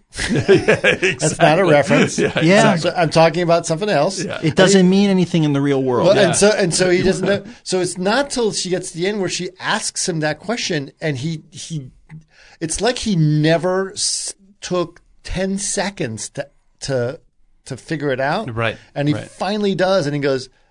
Uh, I don't know. I guess I went to beauty school so I could fuck girls. Oh God, it's that whole scene. Don't with you them think is though it's just brave on fucking his part for horrible. doing Yeah. Oh, this, considering what what was he that? was? It- It's brave for him to do this role. Why? Well, Why is it because- brave? Because it's his life, and it's very critical of him. Yeah. and, and he co-wrote the script. Right. Like he, like he's a, a very at that Was he time- trying to like change himself? Because he did like Reds after that, Yeah, right? that's right. That's right. I mean, like I mean, the guy is a very like he Brilliant guy. totally brilliant guy. You know, like he hasn't made a great movie in a long time, but I mean, like his in that period of time, man, he was like. He was everything. He was like the star, the writer, the producer, blah blah blah. And he was It's just so hammering sad. it, yeah, But you know, th- and it's so LA too, because I've known a couple, hmm. I've known a couple people in this, you know, s- during my my time in the visual effects world and other things. There's someone I kn- I, I knew uh, that was a. Uh, uh, decided they were going to become a commercial director Mm-hmm. and were directing commercials and the motivation and he did but the motivation for him was to fuck girls, Yeah. right? I'm gonna make Right. I'm gonna make a commercial, right. and then I'm gonna, I'm gonna get I the got- the ladies. best part of the whole thing is gonna be casting, Yeah, and I'm gonna pick the girl that's This is gonna be Thrawn? N- I'm no, I didn't know. I haven't not directed ta- saying commercial. any names. And, and I'm gonna, I'm gonna, and it- I, I- I really used to think like this can't really be true, yeah, but Yeah, but, it But, is. yeah, yeah. I want to cast someone that looks really hot, and then I'm going to flirt with them on set, and then I'm going to date him, and then I'm going to fuck him. yep, right? And I was like, in that order. wow, wow, really? And then it's like that, and then he's like, but in the meantime, we all have fucking jobs, right, and we have to actually do. There's no concept. I mean, and the guy was actually talented as a as a as an art. He had a great eye. But it was like his motivation was about doing that, and then there was um, another guy, another guy uh, uh, that I remember who was a, a, an intern that worked for us at one point, and his whole you know, he basically went to some, uh, you know, pay for profit school, right? He was promised like you come to this school and you get all this debt, That's right. right? and then and then you're going to get a job in Hollywood. Right. Totally bought into that thing. He did get an internship. He was okay talented, but he was like, "What do you mean I'm not being paid a whole bunch of money?" Because his motivation was to I work in the movie industry, and I'm going to get go to clubs and get girls. Yeah, that's right. But he lives in L.A. Everyone works in the fucking movie industry. Right, exactly. dude. That's did right. not- That's right, ladies. I'm a compositor. I'm an intern I at a never visual understood. effects company, and I'm like, I like "No." to composite myself with you. Yes. Yeah, yes. I know. I know. I know. It's. I mean, it, like that. It, I. I think it's fair advice for anyone who's listening who wants to be in the VFX industry that really do it for the love. Although I will tell this story. I Mm-hmm. will tell this story and I will use names in this one. And uh, it's going to be hilarious because we're going to go on a little tangent. Here we go. It's uh, and I don't think he'll care if I tell the story, but it's my my good friend Scott Metzger who always has outrageous stories. Oh, You know Scott. I've know met Scott. Yeah. But he was, uh, and he's actually he. This is before he has, but his very lovely uh, girlfriend. I don't know. They've been together for a long time, but she's she's great. This happens So, pri- before that. before that. Yes, okay. All right. So Whatever- he whatever was he juicy story was this he is. was he was on a shoot, uh, and I think it was in Louisiana. Mm-hmm. And you know, his, he was so on set supervisor, so he has all this equipment for you know uh, uh, surveying and all this different stuff that Mm-hmm. he does. And Scott loves technology, and he, he's very good at it, right? But he meets some girl at a bar, Mm-hmm. Louisiana, I guess I like where this is going. and he goes and it's like Tiger Woods, and goes, "Hey, do you want to take a really expensive photograph?" and Oh, he, Wow. he does like a what? and he, he goes and he ta- she's she like, apparently bought into it. Right. And- Even though that sounds either lascivious or dangerous. It's, he's cra- Scott's crazy. He's brilliant, crazy, and like what the fuck. Sometimes, Right, like, right. and- Very smart and guy, very I- nice guy. Yes, but he's. Some, his Scott's stories are amazing, and I've got a million of them. But then he he goes and he's telling us the story, and I'm just uh, tearing, laughing. And he's like, "No, this really happened." I was like, "Yeah, I know. That's what's even funnier." So he cates the girl, and he basically does a lidar scan of him and the girl, like in an embrace Hmm. that he just met. nice. Right. Yes, good. And then, so he's got a 3D model of Oh, him and this girl. And then he gets her email or her text message, whatever. Right. He he then takes the he then takes the 3D model of them and the situation, Uh-huh. brings it in and renders them in marble, Oh, nice. like a, Excellent. like a sculpture, That's perfect. and then sends it to her like like this is you know here, h- had a good time last night. Here's a, a marble Wow. sculpture of That us. is a. That's There's okay. something- It's a pretty good play. That's a good play. I gotta say, I don't. I don't think I've been on too many dates where people have given me marble sculptures of us. I just remember when we all worked on um, iRobot together, I would walk over and he sat next to you. and- stealth. stealth. And Yeah. I would walk over and I would just say, God, I would say something political because you guys were on the opposite ends of the spectrum. And he would just be like, yeah. And I'm like, Chris, why would you say that? And then, and then, and then I would walk away and then Oh, you just laid these bombs, and basically, it was about the Iraq War. It was about the Iraq War, and you would would look say at something, me- and, and then you would let- you would say something about Iraq just so that he would say something ridiculous, and it would set me off. it would set you off. And, and then then I'd basically, walk he's away. like Iraq. So you would fucking do in Iraq, man.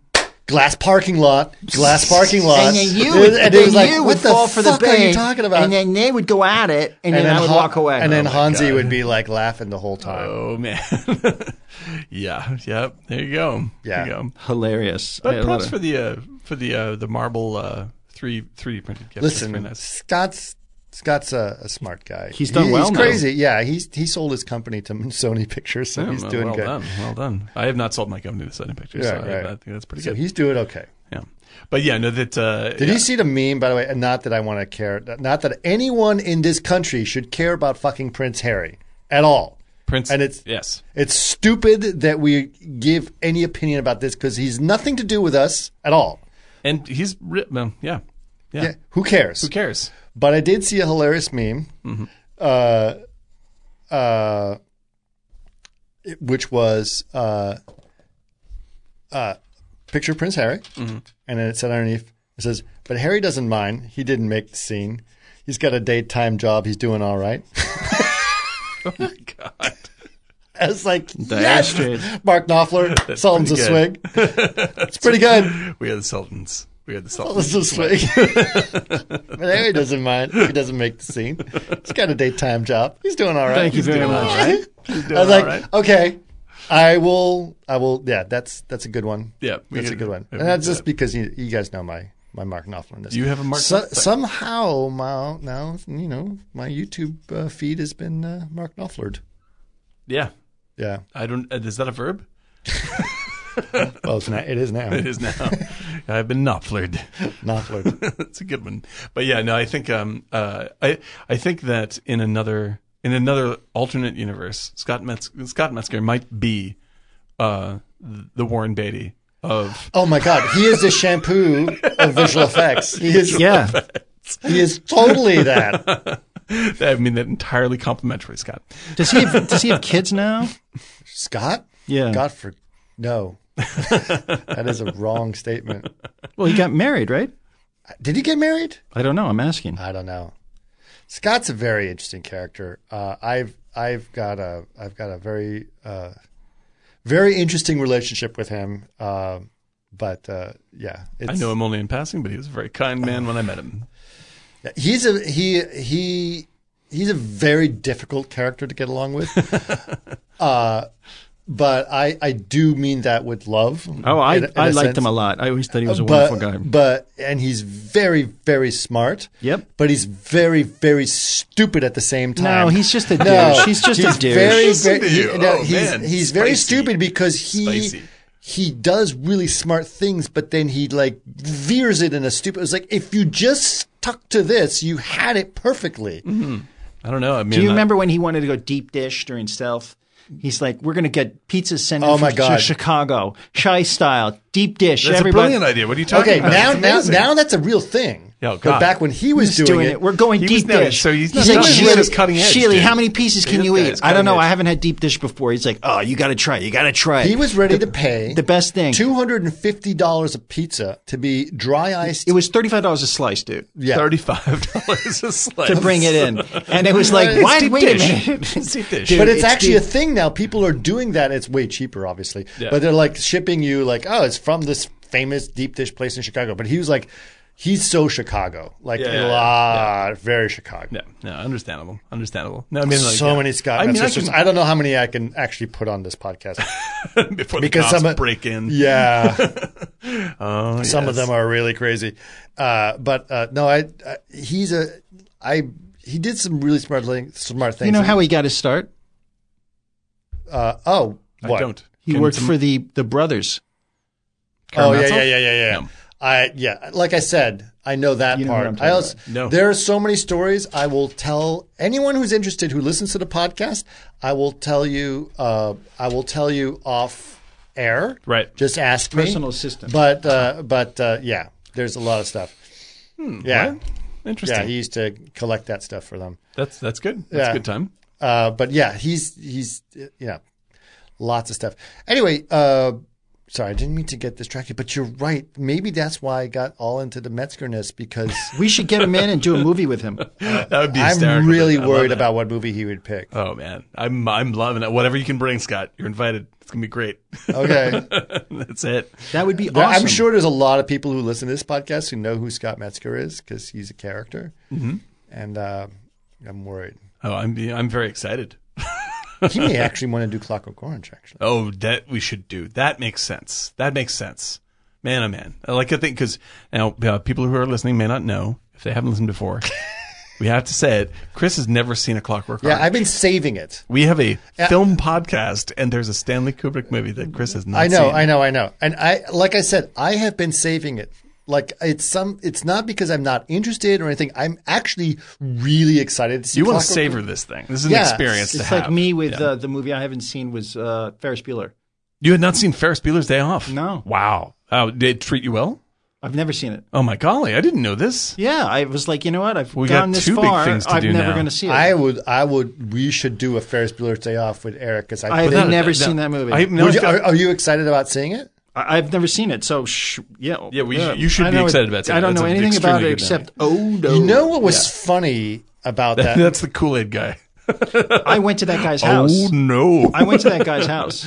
Oh, the the uh, the the mellow guy or whatever it is. Yeah, I went to his house. yellow, yellow, yellow, yellow. That's I it, went yellow. to his house. Yeah. I can't tell you how beautiful it, it was um, when I worked in the theater, uh, which is I think the Barry Show is kind of based on, and it was uh, 2000 to 2006 or seven. Mm-hmm. Incredible show. At the Beverly Hills Playhouse, there was somebody there who Put your mic closer, dude. somebody that, of Mary, and she was married to uh, Milton Casales, Mm-hmm. and he ran the, the playhouse. And they had a friend, and it was up. Um, if you go in Los Feliz on that main road uh, as you're approaching the Greek, and then there's Mm-hmm. yeah. this gated community on your right, Right. and it is um, the home of the famous um, 20s handsome star Rudolph uh, Valentino. Valentino. Yeah. It's his home. oh, that's pretty great. Yeah, and there's he some great made stuff right there. all that money Yeah. Mm-hmm. to pay for that home from oh no. Oh, wow. That's amazing. Yum, Boom, boom. There it is. It Featured was- in it was- two films. Uh, I'm gonna wait before you say it. Secret Yeah. of my success. Yes. Yeah, baby. That's That was right. that was a very That's right. successful uh, Uh, that's right. financially and then just invested the rest. Oh, wise, So wise person. uh, wise person. Yeah. int- okay. So Well, okay. So now I feel like I'm out of the loop on that. Now you you have a famous one you haven't seen. You have a famous one uh, you haven't seen. I don't know what obvious movie I should have seen by now that I have not seen. Well, yeah. How do we even f- discover this? There Well, must I- be I- something. I- about Titanic? Well, no, I- Titanic I did see. no, no, no. Me. I, I I like. know, I I don't. know. I, don't have one. That, like you- you- this is not like. Yeah, But I like I really want to s- see it. So now it's like I'm like uh, loving the anticipation. I hope it doesn't disappoint me. I don't think it. Which Clockwork one? Orange is going to Clockwork Orange. Oh, not it's going to not going to disappoint. disappoint that, you. I do not think that'll disappoint. me. Unless you're afraid of violence. The, no, but uh, so so the other Ultra-violence. But I will say this. So here's an interesting thing about. Uh, uh, I'm not going to sp- spoil it too much for you, Eric. Here's an interesting thing, a story about uh, um, uh, Ferris Bueller's Day Off. Is we were living in. Uh, so I hadn't moved to the United States when that movie came out, right? and but my sister was so my m- my sister came to U.S. and then I came to U.S. So we were both going to visit my grandfather in Vermont at the time, and they went to go see Ferris Bueller come out, and it was a big, huge hit when it came out. A lot of people loved I it. saw it like every goddamn night of that summer, boy. Right, right. Oh, that was it was a great. lot of fun. So, but my sister went to go, it's like, oh, you got to see Ferris Bueller's Day Off, and so she went to go see it with her friends, and she goes, she said specifically, he's like, I don't know why people are thinking this is a great movie. It's a story about a guy who skips school. Why are we celebrating that? Oh, Is she actually the sister of Ferris Bueller in the movie? That was her quote, right? right. At which point, my mother, who hadn't seen the movie either, said, Right. and it's like, "Good for you," Oh, boy. right? Yep. At which point I'm like, "Huh, all right." I hadn't seen it, Mm. so I hadn't seen it at all. So I was like, I just rem- that was my memory. It was like, Right. I guess you know, my sister was the smart one who said called out the truth about this movie, right. and that's what it is. Bad and kid skipping school. kids, kids skipping school, and then I saw it and goes. She missed the whole fucking point. yes, guaranteed. guaranteed. Apocalypse Now is just a story about a guy going up a river in search of a mysterious guy. Why would anybody want to spend a time doing that? so much humidity. Boring. so much humidity. Yeah, dude. yeah, like the uh, yeah, we don't want to. Uh, we we should save this for the actual Ferris Bueller po- uh, podcast. But I'm excited to have that podcast now that I know that Eric hasn't seen this because that movie is is one of Oh, the I- one of the very best comedies of all time. And I've seen it many, many, many, Yeah, many, many, but many times. top ten of the top five of the '80s probably. Yeah, and yep, uh, yep. and one That's a of the good way- and one of the most important comedies ever made. Unbelievably good movie. And uh, and uh, be, uh, like I just love seeing ever like I love seeing Hughes? Uh, yeah, John Hughes. And apparently he wrote the script in like four days. Uh, you know, The like, montages in it are incredible. it's just incredible. That is that is the, still one of the most. It's it's both hilarious and incredibly meaningful. Like every time I see that movie, I'm just like, there are moments that really get me in this movie, like no other comedy. All right, Right. we should see it. Yeah, I'll it's see it. really, I've, really I've brilliant. literally never seen it. in what? Wait, It's the best. does the author's use Of prisons symbolize? or the other one of their favorites when it goes, uh, um, and the Holly Smoot tariff. Raised or lowered, raised or lowered. Raised. Oh, wait a Anybody- minute. I- anybody- I, just anybody? met that guy. That guy's Ted's neighbor. Who? Oh what? yeah, yeah, that's he's actually a political Oh, what's, person. He's a, uh, uh, what's his name? I met him. Yeah. Uh, Ben Ben Stein. Stein. Stein, I met yes. him. You at- gotta get closer to my. I met him at Ted's mailbox in December because he came out. He's like, "Hello," and he, Yep. he had looked like he had one foot in the grave. And I was like, Ben, "Whoa!" well, Ben Stein is not young. No, he is not a young man. Uh, Because I remember he had a show, he had a game show on Comedy Central called Yes. Ben Stein's Money. Win that's, uh, Ben Stein's Win money. Ben Stein's money. That's right.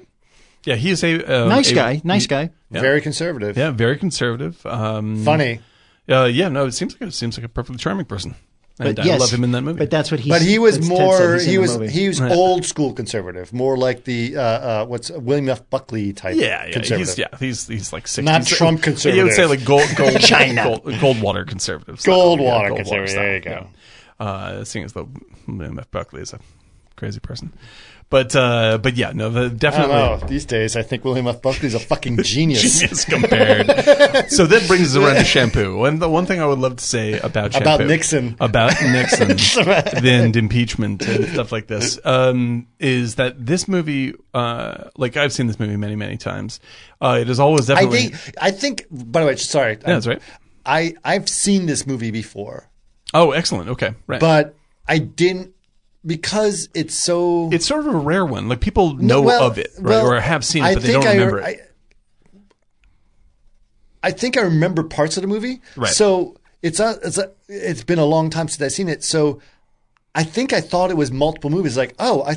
Oh, I this remember was this. in there. Exactly. That- I guess this was in this movie. This was in this movie. This was because it is disjointed Oh, in a yeah. lot It's- of it's ways. complete- like you said, which vignette-y. totally, It's very which vignette-y. yeah, and a lot of uh, uh, uh, Totally plays up with the story because it's just fucking him But running you- around from yeah. situation to Random situation. bullshit. You could you could Yeah. take some of those scenes of Goldie Hawn and cut those in with the Chevy Chase movies she did. Yeah, oh yeah, like I foul, mean- foul play and Yeah, foul uh, play all I that loved. stuff. Yeah, like lo- love, love those movies. Love Private Benjamin. Private Benjamin. Yes, obviously. Overboard. Oh, which I've seen thousands. I've seen I've seen Overboard a lot. possibly a thousand. Well, times. that's the thing. Overboard is like the perfect Sunday ni- eleven o'clock. yeah, I can't find the movie. remote control. It's on. Oh, I'm just gonna sit here. Watch Overboard. just watch the whole goddamn thing again. Yeah, no, that's Many a- that's times. Absolute classic. Absolute classic. Didn't they make another version of they Overboard? did. I think they television it was sh- a gender swapped uh, vision of it, and uh, that didn't Terrible. look, didn't look very good. Could have been good, and they could have done a good job, but apparently they did not. Goldie Hawn. Goldie Hawn, amazing, still amazing. Um, but yeah, the uh, uh, the political aspect of this film has always been sort of in the past for me, uh, but watching it now, it struck me as a very present day movie. Yeah, and they remind you with the posters on the wall Yeah. and, and the TVs in the background. Like, I've, yeah, I've always I've always sort of picked it up as like the reason why I love the movie pr- prior to this is because it is a a, a movie about being of, of about uh, being you know like everyone has a time in their life when they feel that lost when they feel like I'm I'm spinning my wheels I'm I'm making all the choices that used to make me happy but now they don't make me happy and like uh, I think anyone can identify with that uh, basic emotion of the film uh, but the context of Nixon himself and that aspect uh, was always sort of like, oh, well, that's something that happened in the 60s and that's part of the movie. Whereas, like, today I watched it um, and I watched it again. I was just like, this is like, this is about, uh, like, I think that we're self involved in a very different way than people were at that time. But the looming doom feeling that I get about um, the way things are going is the same. You know what we're not though, Mm-hmm. which they are there. We are or we're today we're way more polarized than they were back then. Oh yeah, yeah, yeah. Which is Right? which is actually how I how I believe that we are self obsessed. because th- the senator is like, oh, I'm at a fucking hippie party. Yeah, who cares? Whatever. I'll take off my pants. I'll take off my pants. Yeah. No, I won't smoke any dope. Well, yeah, maybe I will. Maybe a little dope. exactly. And he doesn't even give a shit about Nixon. He's like, I don't know. whatever. It's yeah, fine. whatever. Well, maybe whatever. Nixon will fix this Yeah, Oh, shit. exactly. Like, uh, he's concerned with like you know He's concerned with about like he's concerned about getting laid just as much as As fucking- everybody as else Warren is. Beatty is. I think that's why at the end he decided to help him with the business because he wants almost like Beatty to help him get laid. yeah that basically Uh, like he doesn't give a fuck about his wife. He doesn't give a fuck about his girlfriend. He doesn't give a fuck about really anything but himself. And he is uh, he's still not an asshole. Like he's just, like you know he like Jack Warden doesn't come across as like some big like in any other movie he'd be like the big prick that gets his comeuppance. In this you just go well, that's kind of fucking sad. And then you still look at He Warren was in Beatty the- and you're like you're that's Why kinda He was the in the- hell he was did in the you verdict. like Titanic? Because the bad guy in that movie is just like exactly what you described. This the, Oh, because the it's stupid perfect for a Titanic. Good God, that's like that's like complaining about Guapo. Oh, explosions in Reggie's Lost Oh, Jack Ark. Warren was also in the verdict. Oh yeah, they- no, the, yeah. You say he's Newman's buddy in the. and Burner he Case. discovers the Fucking check. great. That was uh, so good. Sir- So uh, good. Charlotte, uh, not Charlotte Gainsbourg, but uh, is it Charlotte Gainsbourg? Charlotte Gainsbourg. Yep, and because she gets paid off by James Mason. Spoiler alert for the verdict. take the 40 years old. Now, James, I, oh my, I almost did Werner Herzog. James Mason. Yes, you should think about that. Mm. Check. Take the check.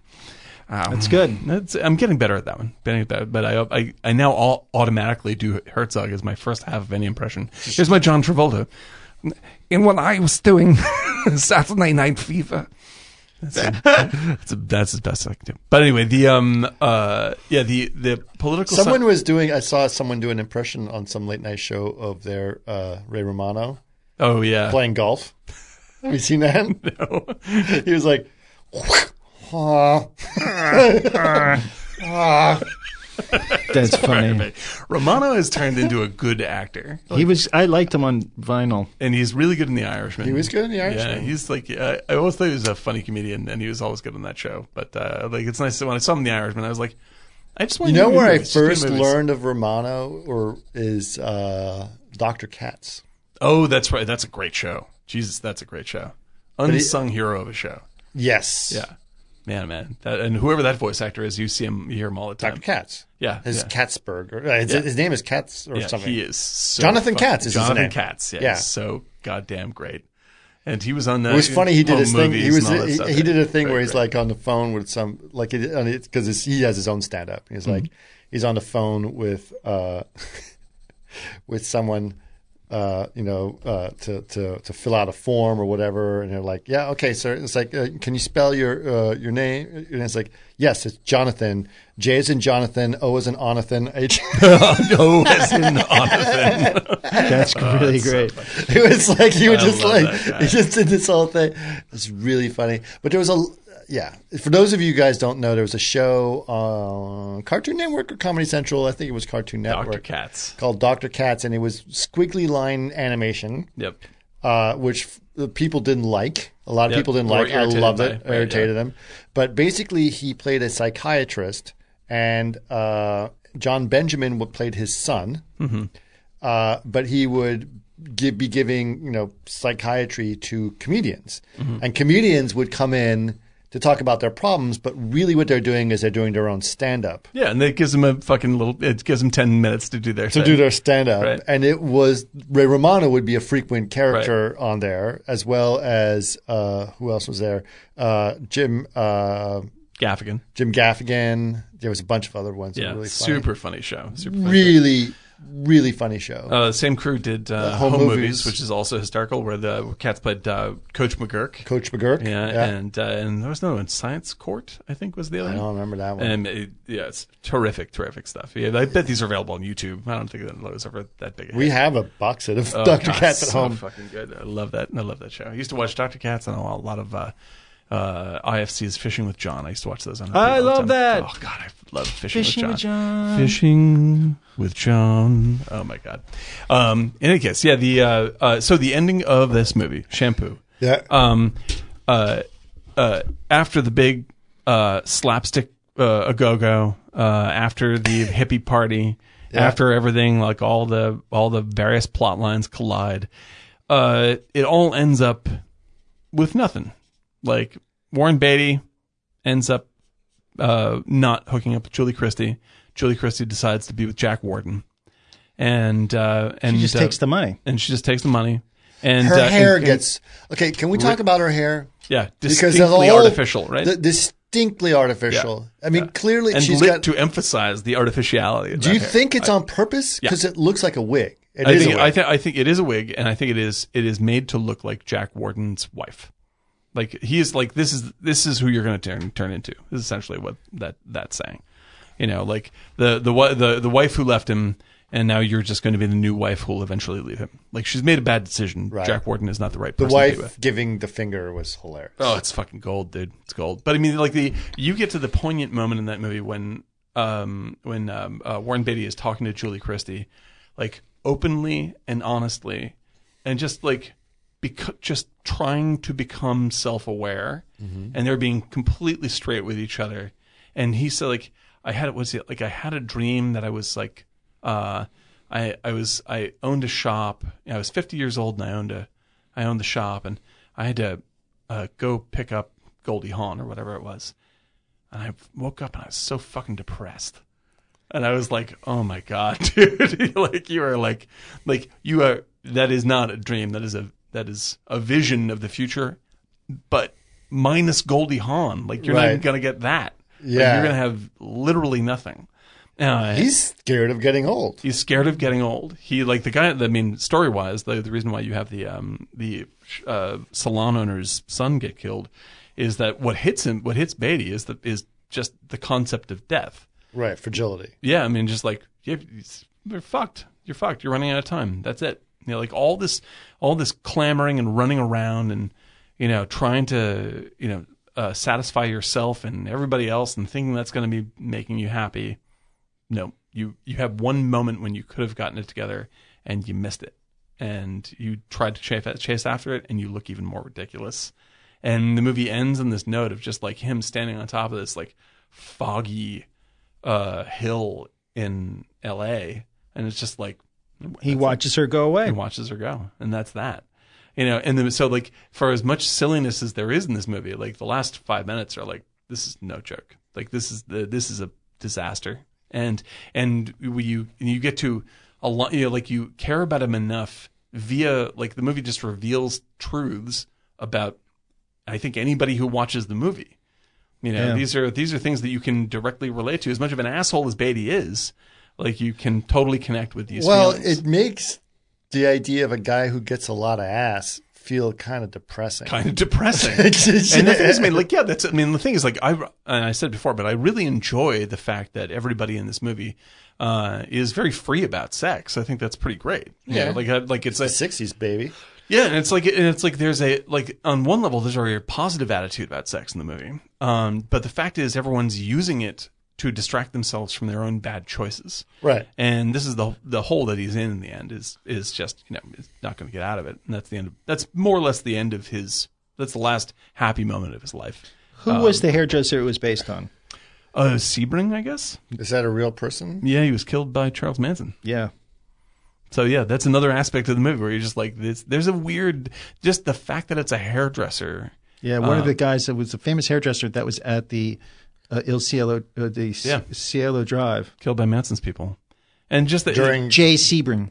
yeah, Jay Sebring, yeah, friend of um, um, uh, Polanski? uh, yeah, uh, and uh, Sharon Tate. Sharon Tate, Sharon Tate. and uh, That was his her stylist.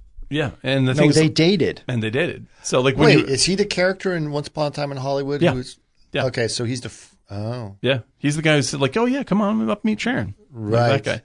And the thing is, I mean, like I, I'm sure. Okay, that's all ties it together. I didn't know that. Yeah, and th- and like that is the that's the same sort of like uh, the the tra- like just the idea of making a movie about this hairdresser in Los Angeles at that time is going to bring up JC bring in people's minds when the movie comes out, and it has the same Nixonian, you know, the the creeping death that's coming for us all Right. uh, is is really really there. And I feel like that's the thing. Like watching this um, for this show, like I, it was an even more depressing movie than I remembered it being because the context that I feel that we're in right now is.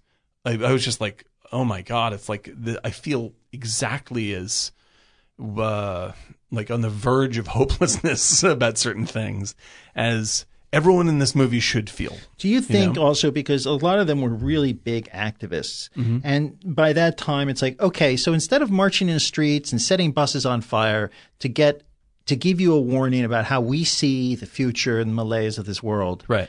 how about we just do the opposite? Yeah, way? we'll show you malaise. We'll show you malaise in the society that you're accustomed to, Right. Right. and how everyone's just kind of slow walking to a cliffside Yep. and going. Yep. It's just another approach of protest in a way.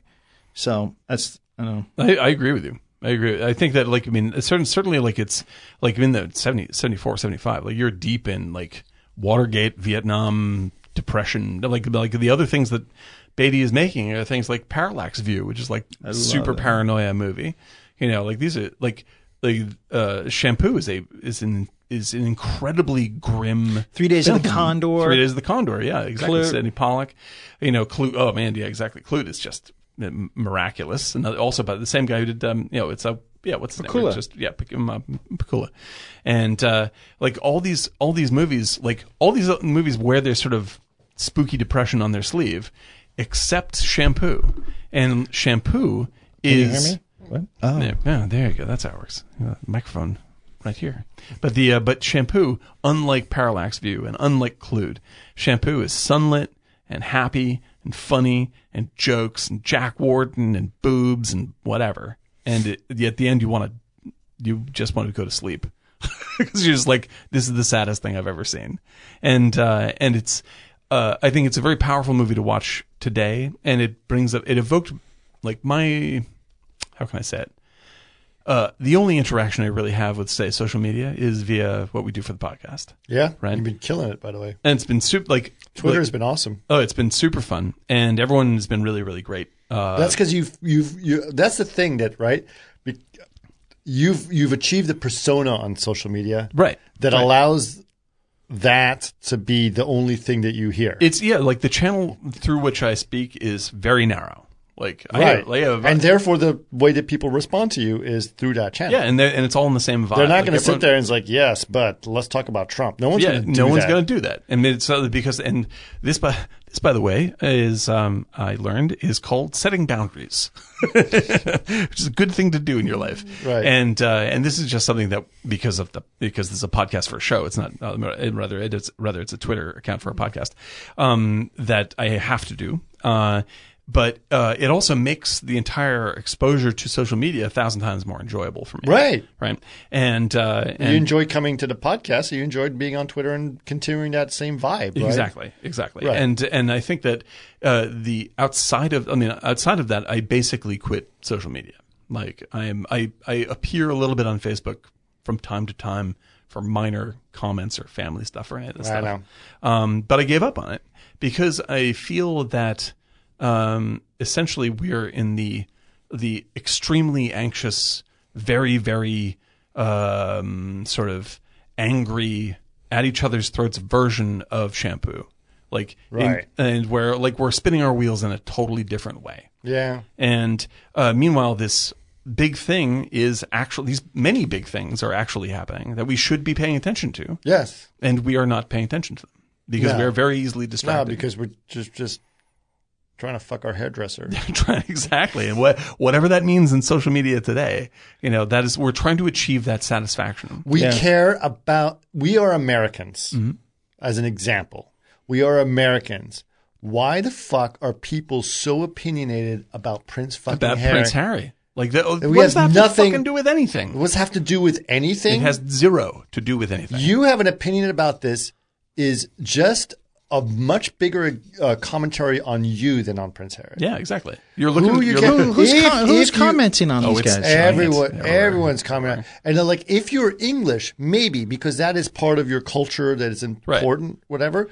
But Americans shouldn't give two shits about it. right. It has nothing to do with anything. Like that's like being obsessed with somebody else's laundry. Yeah. You know, it's Why are dumb. you obsessed about Prince Harry, and why are you not obsessed about the Swedish prince? yeah, or Exactly. whoever else, right, Right, right. Like, what is you? You've got a These are problem. all these are all distractions. Your All this- distractions, All, these and things are meanwhile, distractions. ah, Didn't a Swedish person just kill himself? uh, yes, maybe I don't know. I have no idea. See, I the didn't- problem is I don't even know. don't know. And I don't even care about that, and I shouldn't. It has right? nothing to do with this. Nothing to do with No, us. no offense to the Swedish prince. I don't know anything about this person at all. You also made a comment, uh, or you emailed me or messaged me that you listened to the Sally Slade. oh, I uh, did. Yes, yeah. podcast. which was wonderful. was a really absolutely good- fantastic. Great, great, really great, podcast. Yeah. we did mention A plus. uh, we did mention uh, you in the podcast, um, but uh, and it was funny. And I tried to really say like, listen, I really So respect. Oh, you, Daniel. yeah, I, I'm just gonna say you guys were far too kind for the level of idiot that I was. No, don't worry about it. but I appreciate it very much, and I thought it was a great discussion. to give guys a little more context. So basically, uh, uh, Sally Slade, who's uh, was on uh, uh, on CG Garage before, she came on to Martini Giant and she did the Existence episode, right? She then came back onto another CG Garage episode with two other lovely uh, women, uh, Kat Harris and Emily Van Belgum. E EVB. And uh, they talked a lot about different technology stuff that they did. And we were talking a little bit I, it was a podcast takeover where I wasn't actually trying to steer the conversation or do anything like I do on the other ones. I basically let them talk as long as I did, which, by the way, because of that, and because we make things very comfortable in this room, went on two and a half hours. But what was we talked about mansplaining a little bit on that's where Dan came up because we talked about existence where he felt like You he shoot was my mouth off Mm-hmm. about VR mansplaining to, VR to, a VR master. to, to, to Sally. But what was also really cool, and it comes back, this is, sorry, long go around Mm-hmm. about it. While we're all sitting here distracted with Prince Harry and stuff, Sally wrote, uh, a, started a, a, a, a An nonprofit. Instagram. Yeah. And I forgot the name of the nonprofit, but I- her Instagram is called Bill Bot Baggins. and well, and you can actually look up it as uh, uh, billbot.california now. I think it- Billbot.california. Depending on, she's going to make one if for I'm every right state. about that. But Billbot Baggins is how you will So find the it. idea is that she has a system that automatically scrubs through the database of all the bills that are being passed through your local state. Right. And, And, then and I believe they have a federal one coming up. Anyway, Federal- they're doing a, right. uh, Billbot Federal. and then they are going to make Instagram posts of like here is bill number 45798G or whatever it is and this is what it's about and outline it so you on your Instagram feed like huh It's backed by a lovely stock photo. all right So it looks very it looks very Instagrammy and friendly. Right. And you can now know what the fuck is going on in your state around you in a way that you can actually affect. Right. It's like, wait a minute, they're doing what? Yeah. As opposed to you being distracted by Prince Harry memes like I was, I should be distracted by like what's happening. in Things town? you might have some control over. Right. so she's doing that, Yeah. and that's amazing. Yeah, and you it's guys fantastic. should totally check it out. Yeah. It's really, really great Totally. stuff. Yeah. And and check out the podcast in general because I was like it's a great it's just a great conversation. It's a great conversation. Three very, very smart ladies. Um, really, really cool. But yeah, with with things like the stuff like shampoo, like shampoo would the plot of shampoo would be solved if people in the movie got their heads out of their asses. like like if they actually spoke to each other the way that Julie Christie and him do in the end, and they did it earlier in their lives and they actually connected with But each it was other. too late. But it was too late, right? That's the whole point of that conversation. It's too late. It's too late. And the and I uh, this is what I was feeling watching the movie today. Is like you Because you, he could have just walked away from that relationship, but somehow he, re- he realized that he cared. Yeah, exactly. And this is the this is the thing. So you went like with the the political. oh, I think when people watch the movie, they'll they'll they'll see what I'm talking about. and What uh, Eric brought up about, about the political overtones in the movie. Oh, but I think that Chris is exactly right to bring up uh, Bill Bot Baggins because, like, for all the fucking stress that we hurl at each other over social media, like twenty four seven, right? It is ninety nine point nine percent of it is stuff that makes literally no difference in our lives whatsoever, and or we- misleading. is misleading Yeah. and uh, and much much of which we can't do anything directly about. The way you control your government is by interacting with it directly, and that's what things like Bellbot Baggins actually allow you to be aware of. So that's what we're talking about. Like the the, the depression of this movie, because you will be depressed if you watch this movie, can be alleviated by by action and action about real things as opposed to fucking Prince Harry moving to whatever, Canada. Why do I even know that? Why do I know that they're thinking about moving to Canada? Who cares? Yeah. That's dumb. So here's here's here's another. Uh, okay, so what Sally's doing with Bill Bot Baggins Mm-hmm. is she's basically saying, maybe you should see some facts, Sure. Here it is. right? Here's some important information that's just factual, Yeah. right? It's not. These are things that actually happen in your government. Yeah, real That- bills. Mm-hmm. That, bills that are being passed. So they may be biased in terms of who else passed the bill, but the bill actually happened. It Mm-hmm. factually happened. So this is what's going to, to go through. So that's an important part of the information. So uh, I don't know when this is coming out. Well, whatever. I, I, it'll be fine. I'll, I'll, I'll since I monitor it before it goes out, it'll be fine.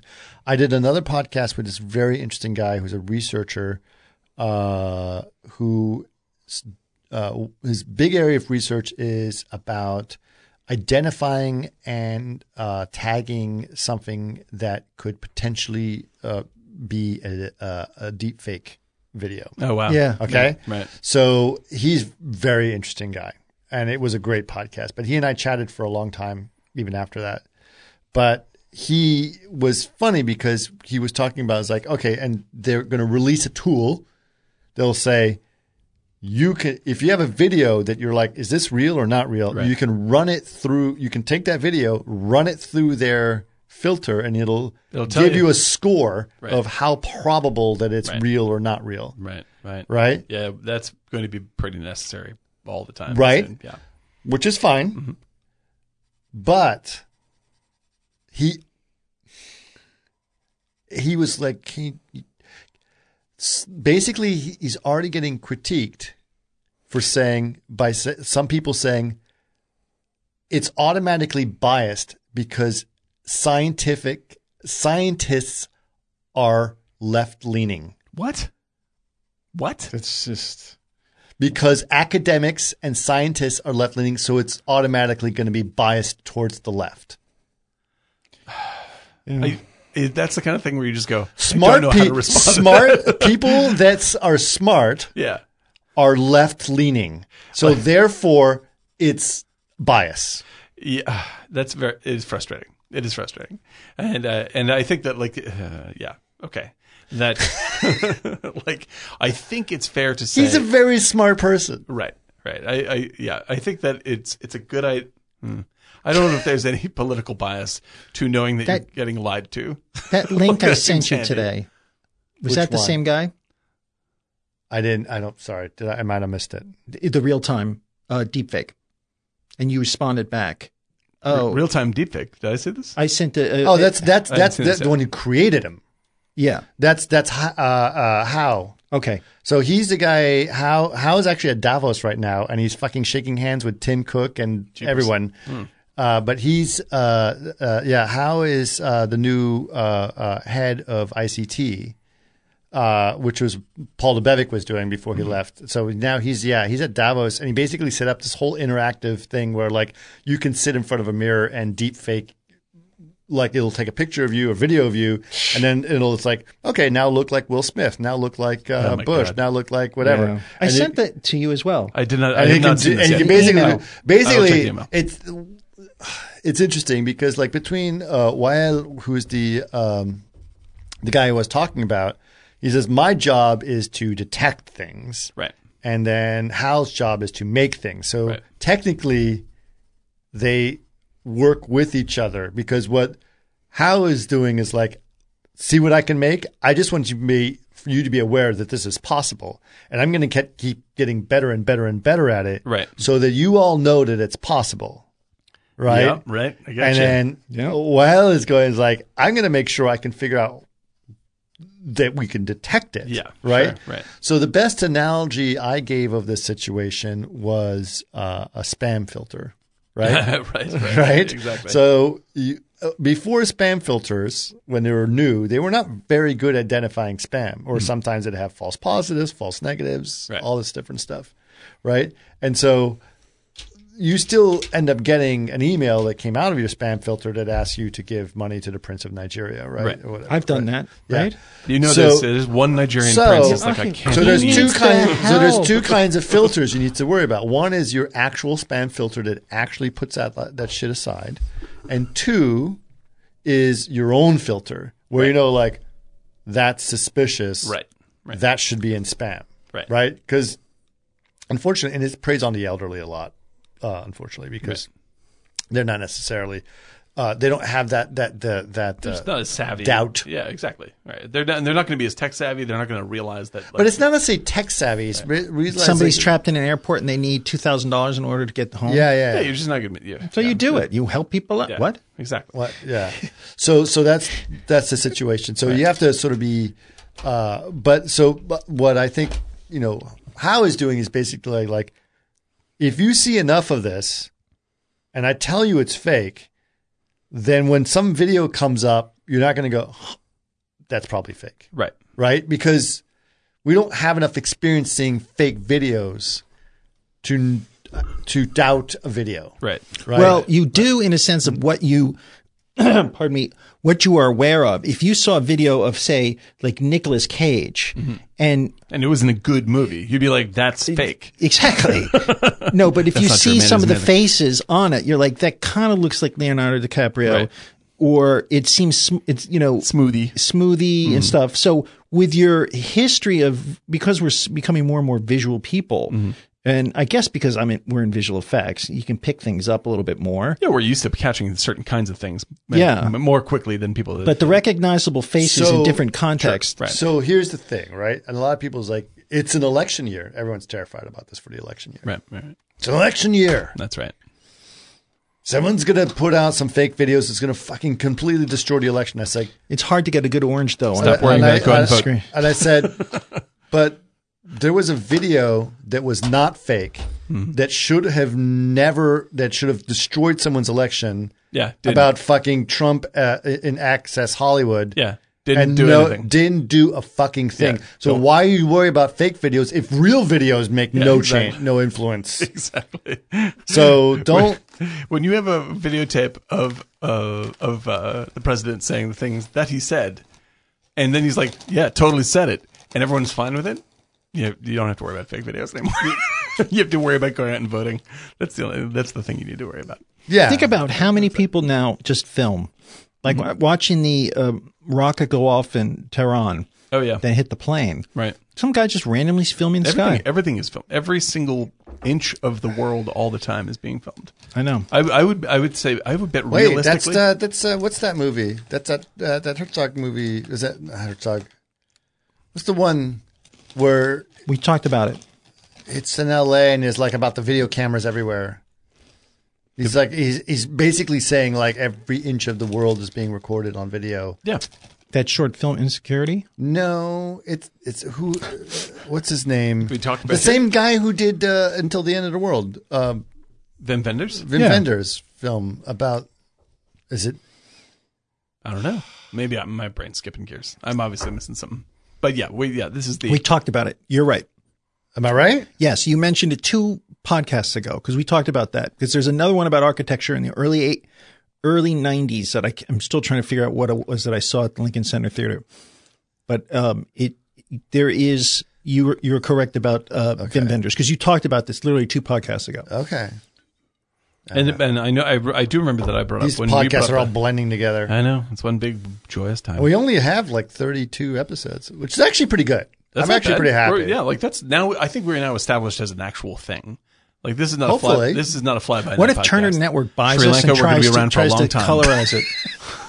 It's a What's that? colorized podcast? Right? Yeah, they I buy think- all our back. Uh, They can back colorize my episodes hair. I'd be and totally for it. colorize. All right, all right, all right. Pop quiz, Eric. How many minutes has it been? I I haven't watched the watch. So No, no, no. Yeah. Well, how how long have we been recording? Two thirty eight. I don't know. Woo! You were th- that's the most off you've ever been. Oh, Uh, What nice. is it? Uh, Six six fifty. That's very off. Sorry, I'm bad at this.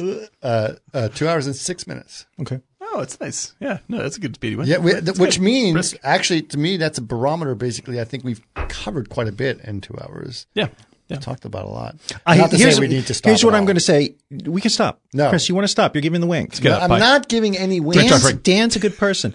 Here's the deal. I know in your heart of hearts you don't like this film. This film? Yeah, you're enjoyed iffy this film, about right? it. No, I like this film. I like this film. Well, I'll tell no, you what. I, I, I- okay, I'll, I'll I'll be very honest. The film was. I, I said it at the beginning.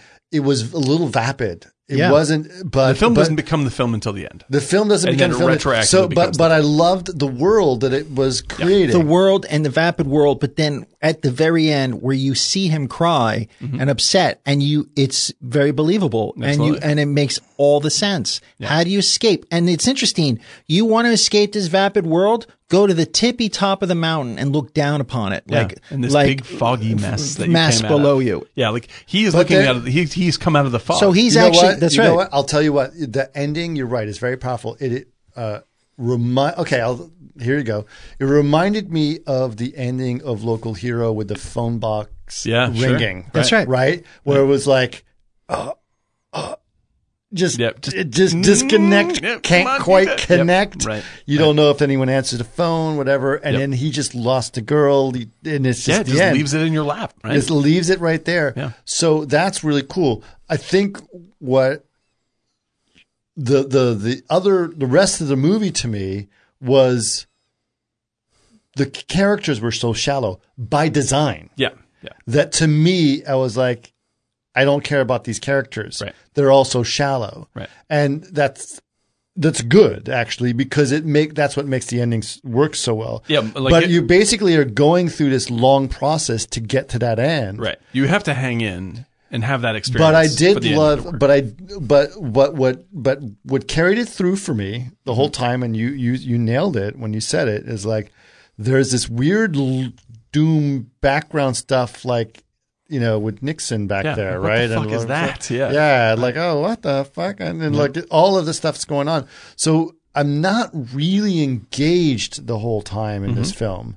I'm I'm sitting around taking pictures in my mind of everything. I'm like, oh, that was Mm-hmm. Yeah, that was a right. cool dress, or Right, like, right. yeah, look what the fucking is wrong with his hair. It's there like were a that lot- right, pool scene is weird. Or like, oh, they're There were a fucking lot. the the fridge opening with the light, and was like, you know, all that stuff was good. yeah, it's all cool. Yeah, it's all neat. but there were a lot of society plays like Moliere up, t- Moliere. Oh, Up, yeah, yeah, yeah, up sure. About basically society, middle class, upper middle class society. oh, it's a total Molière play. Yeah, yeah, absolutely. and and Yeah, so without it doubt. basically frames this world, and everything was very compartmentalized. That scene when they're at the restaurant and the whole absurdity of it, it's a very contained set. You know Yeah, what I mean? exactly. And then all of a sudden, you're out It's a- to a it's a- noisy world. Yeah, exactly. Like it's a, it's a total like uh, I mean like, Motorcycle. it's a, it's a throwback to well o- old style plays like Moliere plays, right? Uh, it's a throwback to '60s sex comedies. Yeah. right. Where where you expect it to be shallow, and it's fun that it's shallow, and this guy's sleeping with everybody, and like got a martini. in But his there's a hand. lesson at the end, And- framed with the with the, the whole government. Right. And the thing is, I mean, the, the entire, like, there is a weirdness, like you're saying, like the, the movie isn't like a shitty movie with a great ending. It's like the ending reveals that you've been watching a great movie the whole time that is just at the edges of the movie. And that you just, at the end of the movie, like you come up out of the fog, like you're saying with Warren Beatty and you see the whole thing for real for a second and you go like, what the fuck are we doing? Like and like the and the slap in the face of that ending is just so bracing to me. Like it's such a like because it's not just about Beatty, it's not just about politics. It's uh, it's about this sense of like I've lost all this time fucking around. Like it, I've lived an empty life, you know. And Well, I you don't wanna- weren't aware, Or you're distracted by What's all that interesting? bullshit. Been distracted by bullshit. What's interesting thing, and I am not condoning. th- This was I watched the Hernandez documentary. Oh, right. Mm-hmm. straight through. And you watch video where he's coming back because he kept the cameras on in his home, Mm-hmm. and they confiscated him. Where he comes back from killing somebody, it's like ugh, arms stretched, Right. puts the gun in his sweatpants, and kind of goes into the fridge and grabs some food, Yep. unaware. Completely banal. Yeah, to to the whole right, thing. Right, right, right. and right. he did it multiple times. Right. Now he CTE and he had head injuries, and there's a lot of other layers of things. But he was, it's no different, you, Mm-hmm. you know, in a sense of dude, just wandering through life, like kill somebody. eh. yeah, well, you know, this thing's happening. This thing's happening.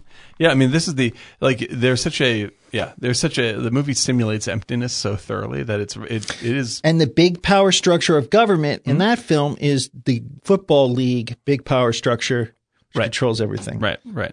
Yeah, it's it's it's really it it is really amazing. It's something that like I think that like this is you this movie is an even this is one of the most 70s movies ever made, but not Yeah. just because like it captures this moment in the 70s so well.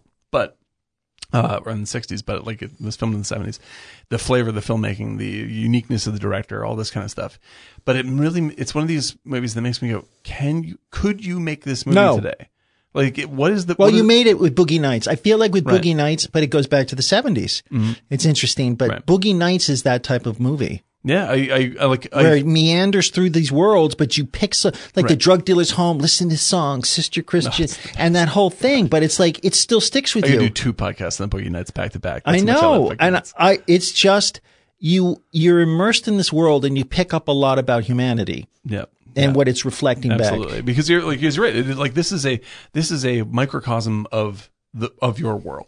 That's what that's what's happening both in Boogie Okay, Nights. And so when this. you see Marvel movies, are you really okay? There's there's metaphor and there's um and there, and there's uh, all the different kind of uh, storytelling devices that push heroes and Mm-hmm. heroism, and but at the same time, people need to kind of know on an Earth level uh, where they're wandering through Yeah. and what you know because you can lose yourself in that as well. Well, it's like I think uh, John Favreau actually I think said this, but well, something like that. I'm gonna I'm gonna misquote this, but like the basic idea is that there's there's two kinds of movies, right? There's movies that celebrate being a hero and celebrate your beliefs, and there's movies that challenge your beliefs, right? And like uh, we have been steeped in celebrating our beliefs for a decade, you know, and so you get to these Mar- Marvel movies or whatever it is, like to the point where people now are like are turned like uh like I'll bring up the Joker right or Joker like I think Joker's a pretty good movie you know it's not it's not the gre- it's not the best movie of the year it's a pretty good movie but people were absolutely unwilling to uh accept the idea of a uh, um, uh the protagonist of a, of a movie being a bad person uh that's just not even an acceptable thing to do as opposed to like looking at the movie and saying like like how am how am I how have I been like that? How have I made these bad choices? Because when I watch fucking Beatty in this movie, I'm like, I fucked up just like this. I have done that thing, and that's what led to that sadness. And it's Yep. an introspective experience. And like these are the kinds of movies that uh like I mean, this comes in waves. It's not like it'll like oh they used to make great movies now they make bad movies. But we are in the middle of a wave of hopefully the end of a wave of um of self celebration, mm-hmm. and that's what really connected with this movie and me. It's just like these people are in the middle, are, are like are the parties the party's already over, and they're still trying to party, you know. And just like Yeah. this is this is fucking done. And I felt like I I came out of it going like that made me feel uh, sad for them and uh, anxious that we get out of the phase that we're in. yeah. Yeah, Yeah. Very, really, really, really powerful. Very, a much more powerful experience. watching I, this I than I've told you ever I had. saw 1917 twice. Yeah. I can't tell you how beautiful a film, just the journey and the visual journey of that. It's Yeah, like, oh, it's magnificent, magnificent that movie. It's cr- incredible, and people are complaining that it's like it's not. Oh, it's not very deep and it doesn't have anything new to say. But well, I'm just like, the visuals. just be in the thing, just be in it. immerse yourself in that world Yeah. I- I- and that's a storytelling just the the when he drifts down and there's the bodies uh, you know kind of caught in those areas and he gets out and then there's the singing Right. that's just Oh, that it's is incredible. It's that is beautiful. biblical. That's like a, a a romanticism painting. Yeah. and it it was so uh like the cleansing. He comes out and then It's he's gorgeous. Yeah. It's absolutely. Go- and the thing is, th- this is this connects to what we were just saying. It's like because you, there, are, pe- there are plenty of people who love 1917. It's a good chance it'll win the Best Picture. Um, uh, the the people that don't uh like this movie are hammering it because like it doesn't say anything new about war. It doesn't tell you which blah blah blah. And I'm just like. I am sick of going to see movies that tell me how to feel about things. like I want to go and discover my own movie. Don't be lectured. yeah, you Like, never see the same set. It's a journey. It's almost like a you know this journey down uh, the river. You know, and and Mm-hmm. Absolutely. he goes all the way through through this redemption where he Right. tries to save. Yeah, it's and and gorgeous. it, it- it's simple and it's beautiful. You know, like and the singing is just astonishing. I was just I was it's it's a rapturous moment in the movie. I, I can you can't i mean for me i just went back twice i was like it's so it's and the music and that night sequence of the flares oh, it's brilliant. it's brilliant, man. It's just like a painting alive, and incredible. that sticks with your mind. Plus, I, for me, I it's my favorite period. One of my favorite periods in history is the World War One era, up to that and just past that, Mm-hmm. Right. up until about the 30s. Yeah, it's incredible stories coming from that period for sure. Like, uh, but just it's really it was such scary, it was the stunning be, stuff. for me it was the beginning of the end Right. Well, it's because uh, I because we talked- split the Middle East up from that the Versailles Treaty. Oh, the, we're we're still in World War One. That's right. Yeah, we are. We're, everything, everything that, we're all the experiencing now is still decisions we World War One. made then, we split up the Middle East. We echoed did, throughout Ed- echoed. It gave us then. World War II. It gave us Hitler. Yeah. It gave us everything that we're dealing with today. Came from those decisions. Yep. It's it's sort of And those spectacular. decisions It's- were it's stupid true. decisions. Of and it was really the crossover between uh, in- into industrialized man. Right. and how f- futile it is to, to for just read a book called Doughboys. If you've ever read that, I've heard of this. Yeah. yeah, it's a great book, and it's just uh, you know they they're they're uh, the movement was you know a couple hundred, a yard or two, Right. You know, uh, uh, every six months. Yeah, It you was just, you're just- just fighting over mud. It's just nothing. It's just moving a line back and forth. It doesn't yeah, make it sense, was you know? absolutely. But this is like this is the thing. It's just like even for people that like like it's not like I've ever been to war. I don't- I have no experience for any of this stuff. But you can watch a movie and uh, you can project yourself into it enough emotionally that you can relate to it, even if the experience is is not something you've experienced yourself. You emotionally you can be there for it. Like it doesn't matter if I'm. It doesn't matter if I'm not English or if or if this is a different like an entirely different person from me from another country you know, from like maybe like I I don't watch you know uh Atlantics on um on Netflix and go like, well, you know, I can't connect. Like, of course I can connect, one hundred percent. You know, and I think that we have that uh mu much film criticism today, especially this comes up in nineteen seventeen. It's just like people want to see exactly their experience represented, and like, why not just look at it symbolically? Yeah. Why not look at it as a story and relate to Well, it that I way? think maybe, possibly, and I'm going to go. I d- You know, uh, not to try to uh, just my uh, growing up. Mm-hmm. Um, I just finished growing up about five years ago, and um, basically growing up, my parents they still kind of do. They're in their late 80s, but probably three nights a week at the opera in New York. Mm-hmm. So we always would go to the opera as kids, right. and just like sit through rehearsals on Saturdays because my mom was doing that since the 50s. But that physical theater and singing and the visual narrative of just the singing with the sets, like, you know, i- Zeffirelli sets. Like, Absolutely. Yeah. It, it- and it, you're just like, you can just pick slivers of it. Right. And there's a meaning that sticks with you. People don't have that. I'm not saying, oh, you got to go to the opera. I'm saying the physical theater is so important Oh, it's I mean, it's really profound. it does It's- it it's re- really and amazing. even if it's just off off broadway being in a room with someone doing Yeah. something like that is a knockout. i remember when i uh, one time i was like traveling uh, years by myself and i ended up in edinburgh and i was and i just would go to these 8.30 in the morning i'd go to theater shows Right. because it was the festival Right. right? And it would just be like you'd get out at two, you know, have a cigarette, a little bit of baguette with some pate, and you Oh, go back little in, baguette. and then you go back into theater. But it was just like hour and a half. Some of it was good, some of it was bad. But, Whatever. it was like the physicality of that. That's it's the, like that's the experience, dude. Absolutely. you know, it's interesting because I remember doing like a blitz of days of small theater of like plays you've never even heard of since. Mm-hmm. And then I saw the Nicolas Cage one, Rockin' Good Time Lulu, the David Lynch Okay, film. yeah, it's Wild- in Wild a- at Heart, yeah. Wild at Wild at Heart, Heart. in a theater in um, Edinburgh where you can Making drink it and. s- hotter than Georgia Oh, asphalt. Yeah, and I watched it with, Take with the my old pick. columns, the ionic columns, and you can smoke and drink in there, and it's like really old turn of the century Mm. theater.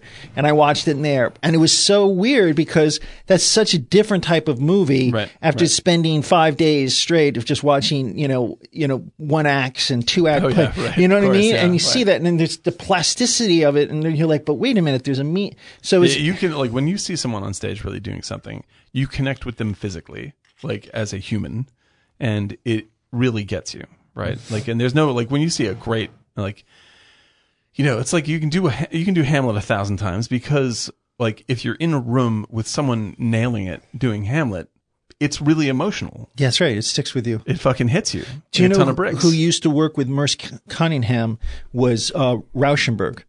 So he did all the sets in the, in the 60s, Mm-hmm. Yeah, in yeah. the I may have 70s. mentioned him earlier. In the We did. Yes, well, Americana, yeah, but he yeah. did a lot of the physical stuff, you, Right. you know, sets, Right. Mm-hmm. and he designed stuff for Merce Cunningham Dance Troupe, and kind of incorporating a lot of his sculptural work and stuff. And it sounds very, you know, New York '60s kind of stuff, but it's cool stuff. Yeah, it's fucking awesome, dude. I mean, like, and all that stuff, like the the physicality of all that stuff and that experience is incredible. And then when you look at something like 1917, now, like obviously you can't physically feel what's going on, but the palpability of that experience like evokes that same thing. I was with a guy who's working with the show that I'm working on right now, and he's one of the producers, and he's from the Upper West Side. and funny enough, his grandfather wrote the song "Chestnuts Roasting on the." wow. Yeah. How about that? Still Uh, that's lives- one of those things I know I didn't think was ever actually written. It Yeah, just he still makes existed money in from space. that. He Yeah, still wow, makes, that's pretty good. and he's such a nice guy. And he um, he was saying, you know, like, do you? I, he's like, I'm old enough to remember when Yoko Ono did that show with John Cage, where uh, uh, singular notes playing, but people would come up with scissors and they can cut off a people piece. She was wearing a white um, kimono, an outfit, and you can cut pieces off. And by the end, she was naked. Mm-hmm. Oh, that's so crazy. people would just come by and cut a piece of fabric off of her, Right, And then they would right. pick certain areas to cut, and then you're just careful. That's and a sort of amazing experience. That's uh, and pretty he great, said yeah. it was just like it's mind blowing because basically Wasn't there a sushi restaurant where you eat sushi off a naked lady? I think there are a couple of them. there are a couple of them, yeah. but that couple for of- of nineteen, Yoko Ono. but I'm not- I'm not saying. nineteen sixty two, yeah.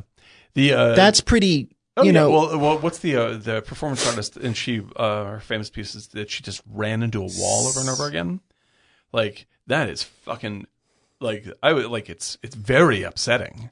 But man, oh man, like even just watching a video of this, you're just like, remember I told you I was like I used to work at the when the, how I met um Rauschenberg because I used to work at this gallery Right. or a couple galleries, but the one gallery he'd come in, they would have sometimes there was this one woman who would do performance art, but you would never catch her because she would have disguises. Mm. right, and she would come in and then she would have a nervous meltdown. right, right, And I remember I missed her at the front door because she was wearing a wig and right, right. and my boss Jono at the time, like she's like, God damn it! And she threw you know wine in his face. You treat me like a whore! And she Oh, started screaming and crying. And and then he's like, Get her fucking legs! And I grabbed her legs. He grabbed her. Oh, my he dragged God. her to the Oh, freight my elevator. God. But that was the Jesus. performance art That's the piece. performance. And it That is the scared the, performance. shit out of me. It's the- that's I was the like, thing, it's Who like- the fuck is this? woman?"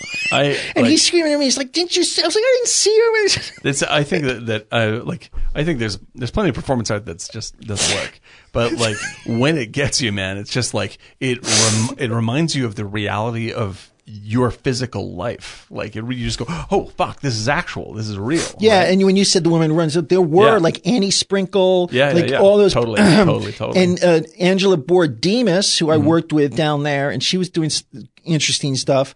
And no joke, Chris, you're going to see I'm rambling. No joke, I'm, I'm I helped set up a show for this woman. This is like 89, 90. First of all, when you say things like that, like I say, I'm going to say you're rambling. I never ever critique Eric. I know. Uh, or ever say anything. But I- he I makes know- it feel like like off mic. I'm like Eric, you got to time it down. yeah, I, You gotta- I will like, vouch. if rambling. Chris was not waving his hand I, or rolling that's his nothing to do. Eh, It's not fair. The the way you portray me is not I'm fair. sorry. Eyes. Yes. It's a- but it is a beautiful, beautiful. But it's a lot. Anyway, but keep the gag going because it's funny. It's not a gag. it's not a gag. It's the truth. But the point is on this is I do remember doing the show and helping her set up, and she would put her s- photos of herself naked with all this fake money and stuff, and she would put polyurethane.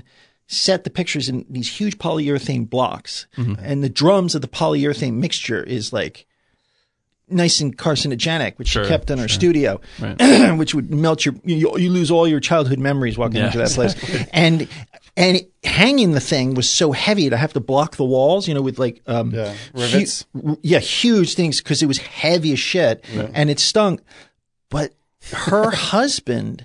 Was the nicest guy, and I helped set up a show with it. And I just reminded me, and I'm looking at him. I'm like, I'm doing a show and all day and a lunch break. I'm like, I mean, he was spitting image of Marlon Brando. That was his father. Oh, that's great. Wow. He was one of the many side children. of- He was, and then John, John Ho was like, yeah, that's his. f- And it was Brando's, unbelievable. yeah. But he had the same re- blonde receding po- Sure. thing and the blocky jaw. Right. And he's helping me set it up. I'm like, God, this guy looks familiar.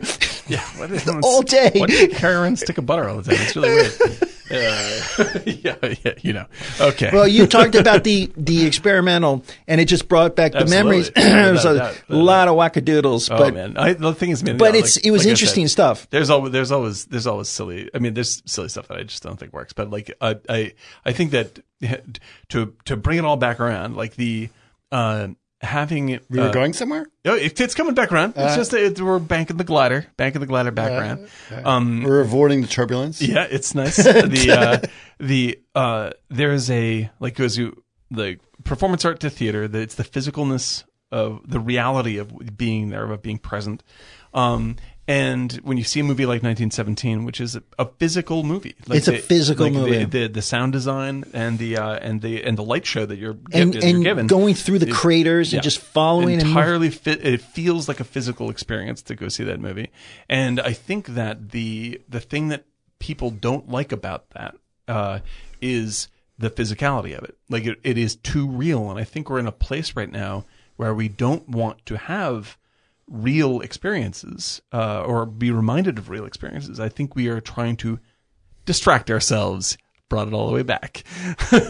And you know what's interesting about that film That because is- I've seen that twice, and I'm gonna probably go back again. I really moved me. Yeah, Uh, yeah. just the Really whole great film. Really yeah, great film. and just Landmark the colors and the light and the storytelling. Yeah. and the message and really the effects of war is when you see all the dead animals oh yeah, it's very sad. Beautifully done. Very sad. because it's not just because we see so many dead people in video games and everything. it just gets you numbing. see them just climbing over dead animals and then rats eating that, and you're like, oh my god, the humanity. Have you ever seen the movie Come and See?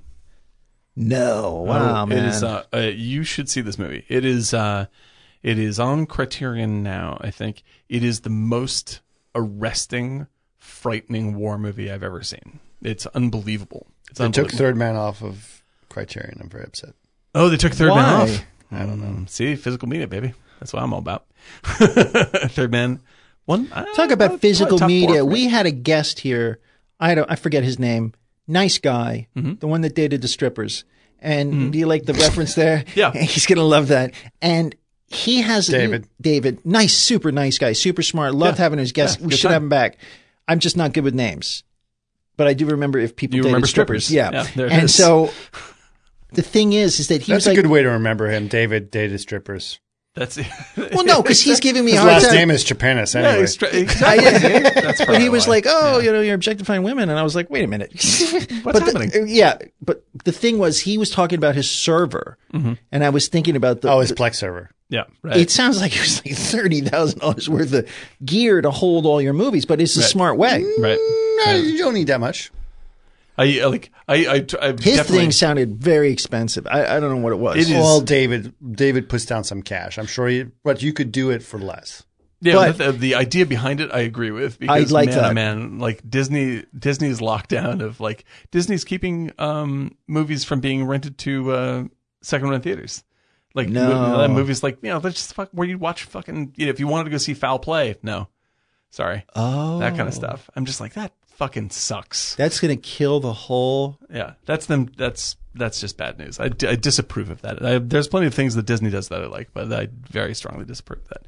They they put things in the vault. I'm just like I just read an Why interesting not? article That's about. like money. that's I how know. you make the I'm- goddamn I'm, money. I read an interesting article, and I'll send it to you today when I get home. If you guys want, to Mm-hmm. about uh, Netflix, and it was something like 91 million a week they're hemorrhaging.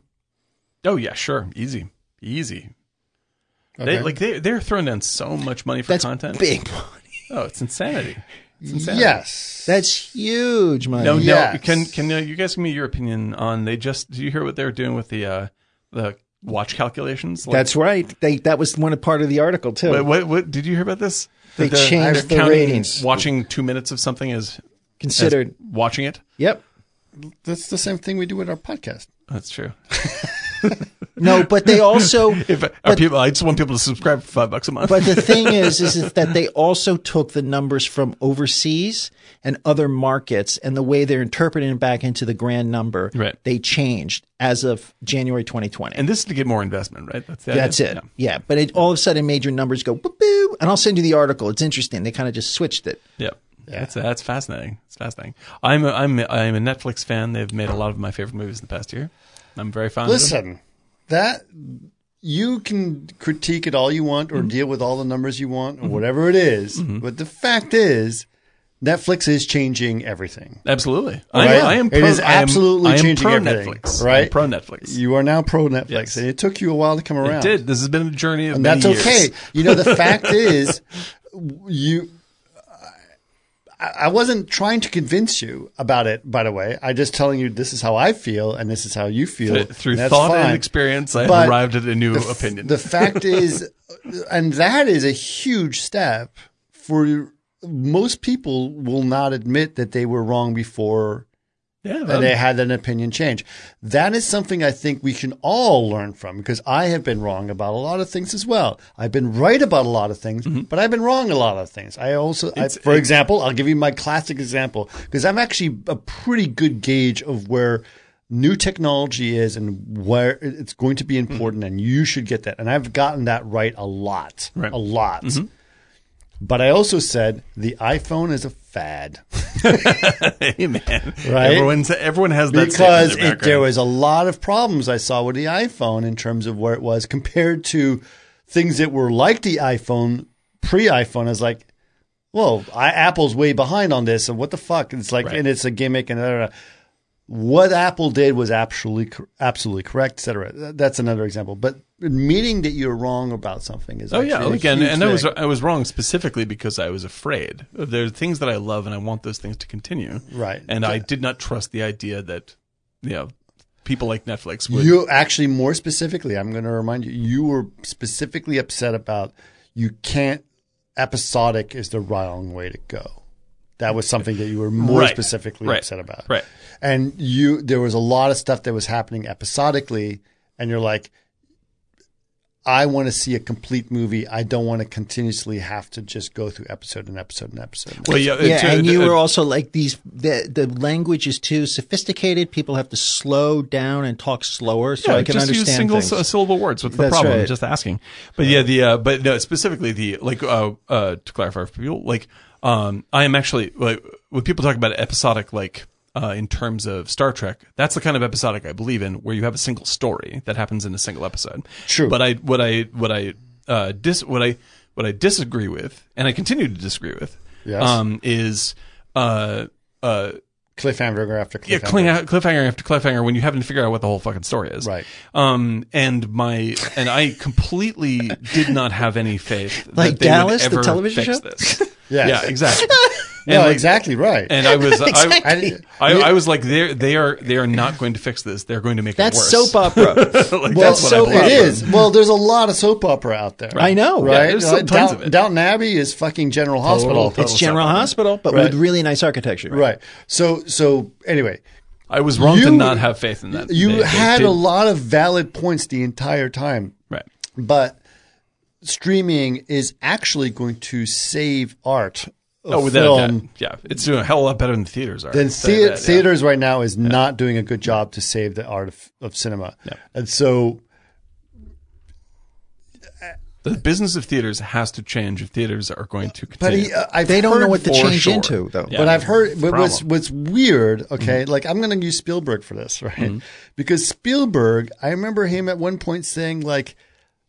The 50 bucks movie, a movie? the movie theater is dead, or we're gonna have to do fifty bucks a movie theater for whatever, or like all these different ideas, right? Right. And and basically, he acknowledged that something was fucking busted with the movie theater Right. Hmm. because Marvel was taking over, right? And you can't make good movies anymore, Right. or you can't make something original. Or I'm not going to say good movies because I don't want to necessarily say that the Marvel movies yeah, are bad, but I'm just saying it's like there's other other types of movies Mm-hmm. out there because of the system.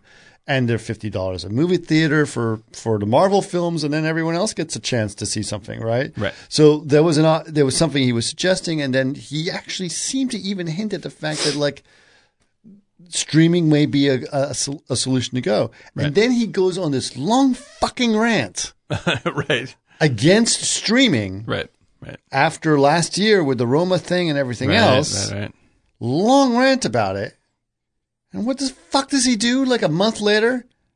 I'm on Apple TV. da. Like, God- so it's not about against streaming. Yeah, no, it's no, no. against Netflix Yes. because you want to get people to go to Apple TV Yes, that's correct. and That it's is correct. bullshit. And then about the suddenly I'm money. like, oh my god, you're just as bad as everyone else, dude. Yeah, it's all You don't business. care about the It's all art. business.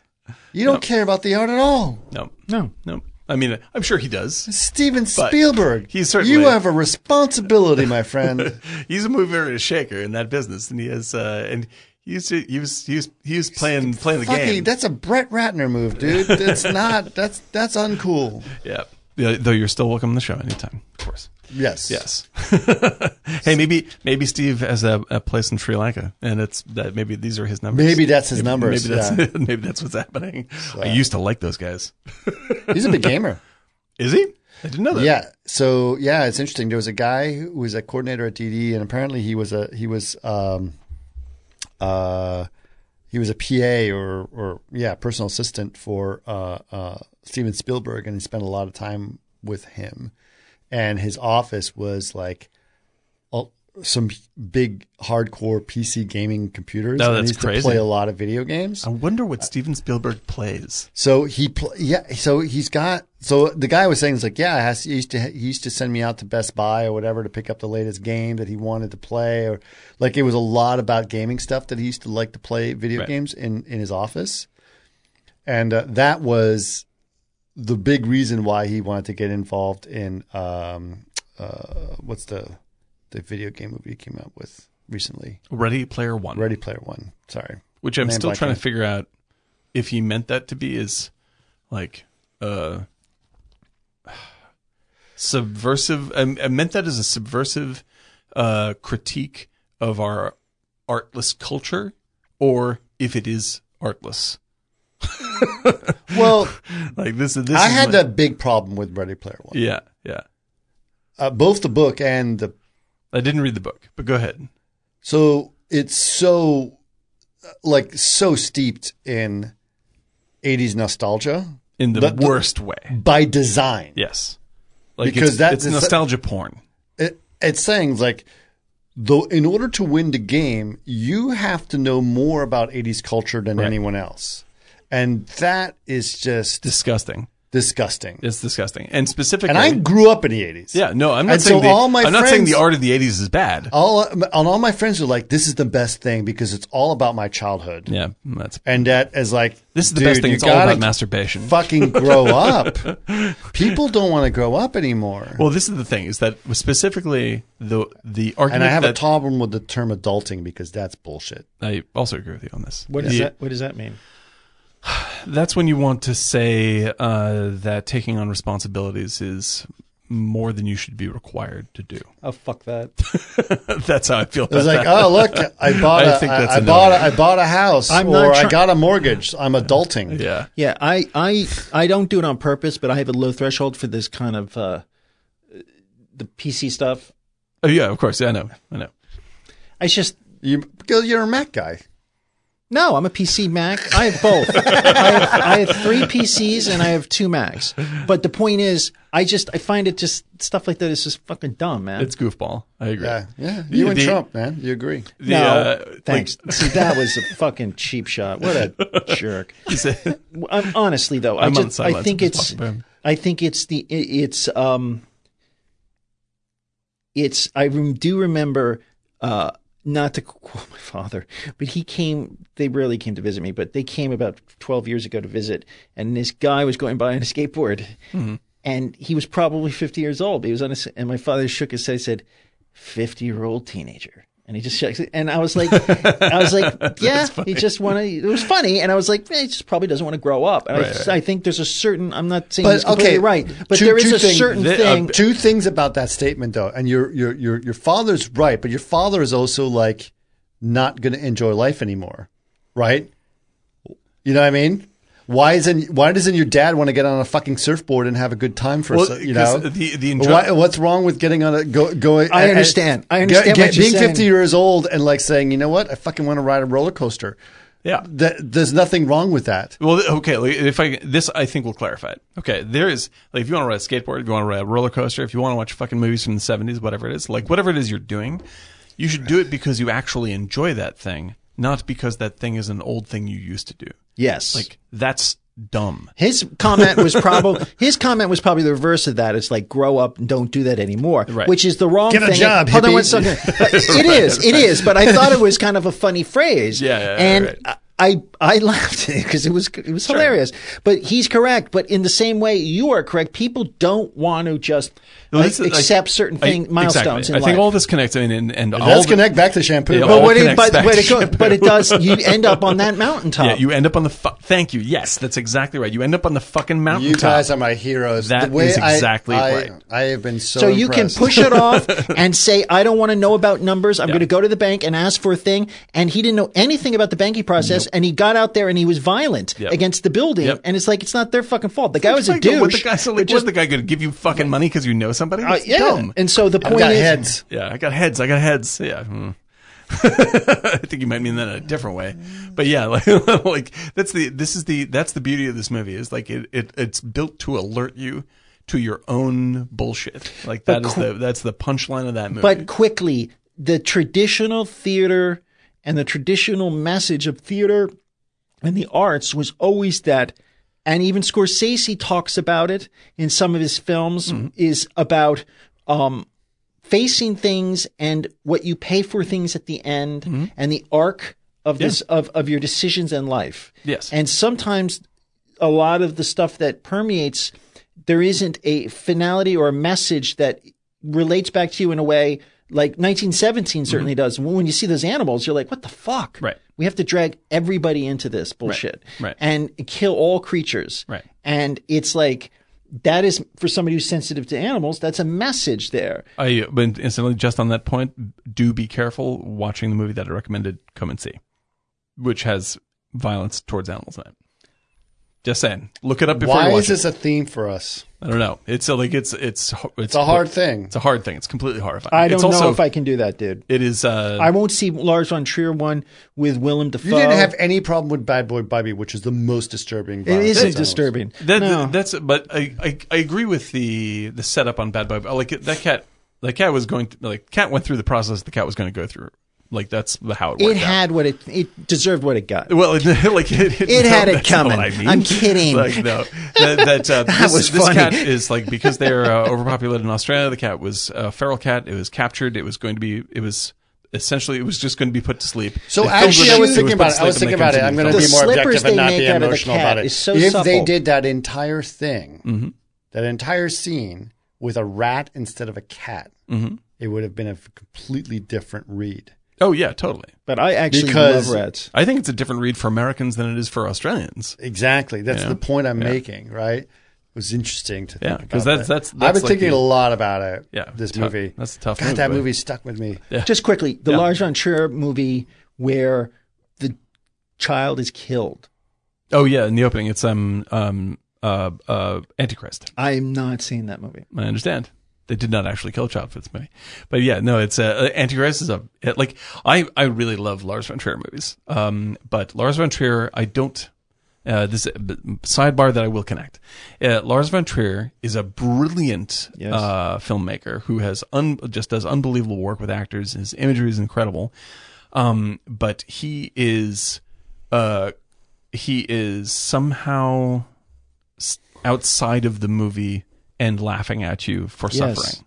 Like that is the that is right. uh, like I can enjoy him technically. I can't get invested the way that I do, even with um you know like Ba- Bad Boy Bubby or any like simpler movies than that, uh, where I'm just like where I'm emotionally captured by it, and then the movie gets me. Like Lars von Trier, like he'll he'll he'll never get me again. Uh, He got me once, and he'll never get me twice. So it's like that uh, Orson Welles, the trickery, Right. you know? and like yeah, exactly like like you can you watch a movie like uh, you brought up third man like i can watch third man a thousand times as if i don't know exactly how they shot literally everything in the third man like i am in it i am completely wrapped Right. up in that movie um and uh and what i love about third third man and this connects to shampoo is about a fucking kind of dumb dick like like uh, or Joseph Cotton Yeah. is a s- is a self obsessed, not that bright American who is stumbling around in a place he doesn't fucking understand at all, Right. and expects to be the hero. But let me just tell you one thing. That is Guinness. Mm-hmm. oh, it's Robert Guinness, Town, it's Robert Robert Town It's Road, that- Chinatown. Fucking, we're killing it with connections today. Shampoo, Robert Town. That's the same Chinatown. character. There it is. Love it. I think we've done a good job this time. I, All thi- right. I think we're very proud. I I think we should be very proud. What's this? nothing. I, I love you, Chris. You know that. I know that. I love you too, buddy. No, it's nice. This is, I'm glad to hear, hear witness this. this is a special special moment on Martini Eric and Giant. I have been very close for a long time, and he's a really good guy. It is very true. And uh, he's got amazing You're, thoughts. you're one of the few people who says that, but that's good. It's In this room. well, I think that people are wrong. I know. People are wrong for not seeing your genius.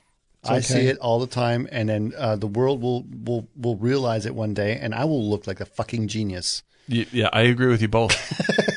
and as long as I you buy me dinner on occasion when we get together. And by the way, now not, not I, I think you're you're wrong. I think a lot of people see you as genius. I think that people are are, are wrong in terms of uh, uh, just just people are wrong, dude. it's hard. It happens. It happens. You're going to say something. You just had an intake of breath. Well, I think it goes to everybody who comes here to be an artist, and there's a certain way people um, expect to do things and do things. And if somebody comes along and says something different, it doesn't mean it's brilliant.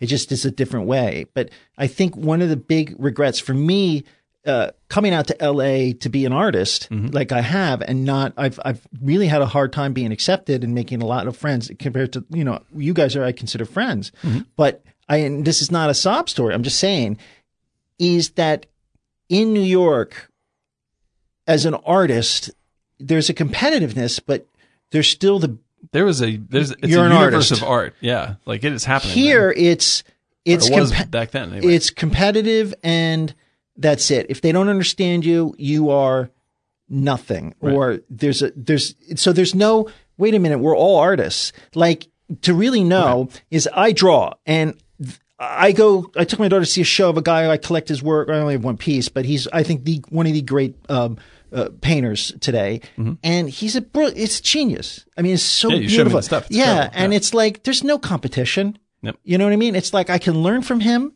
I can see it. I can become better. Everyone and is- we all share the same medium. It's not like that here, and, and that's Everyone the is thing. looking inward. yeah, I think that's the thing. Yeah, I think you're Whereas, I'm going to say one more thing. you know what I mean, though. In New York, or at least in other There's a community. there's a community. It's competitive. Let's I'm not going be to say naive. one more thing, and I it's like for all the listeners, after hearing that statement, Mm-hmm. which is a valid one, very valid and correct statement, what you said. Pause this podcast, which is going to end soon, but pause it anyway. Go to your Spotify account or whatever it is, and look up Terry Allen's song called "A Truckload of Art." Oh yeah, I don't know it. I will play it for you right after this. I wish we could use this as the, as the fade. fade and out song. then once you've done that, so I'll leave a little pause. So here it is. Use your pause. Now you're back. Now you've heard that song and you know how hilarious that song is. and it makes sense because there is a little part called the middle of the United States that's saying fuck y'all.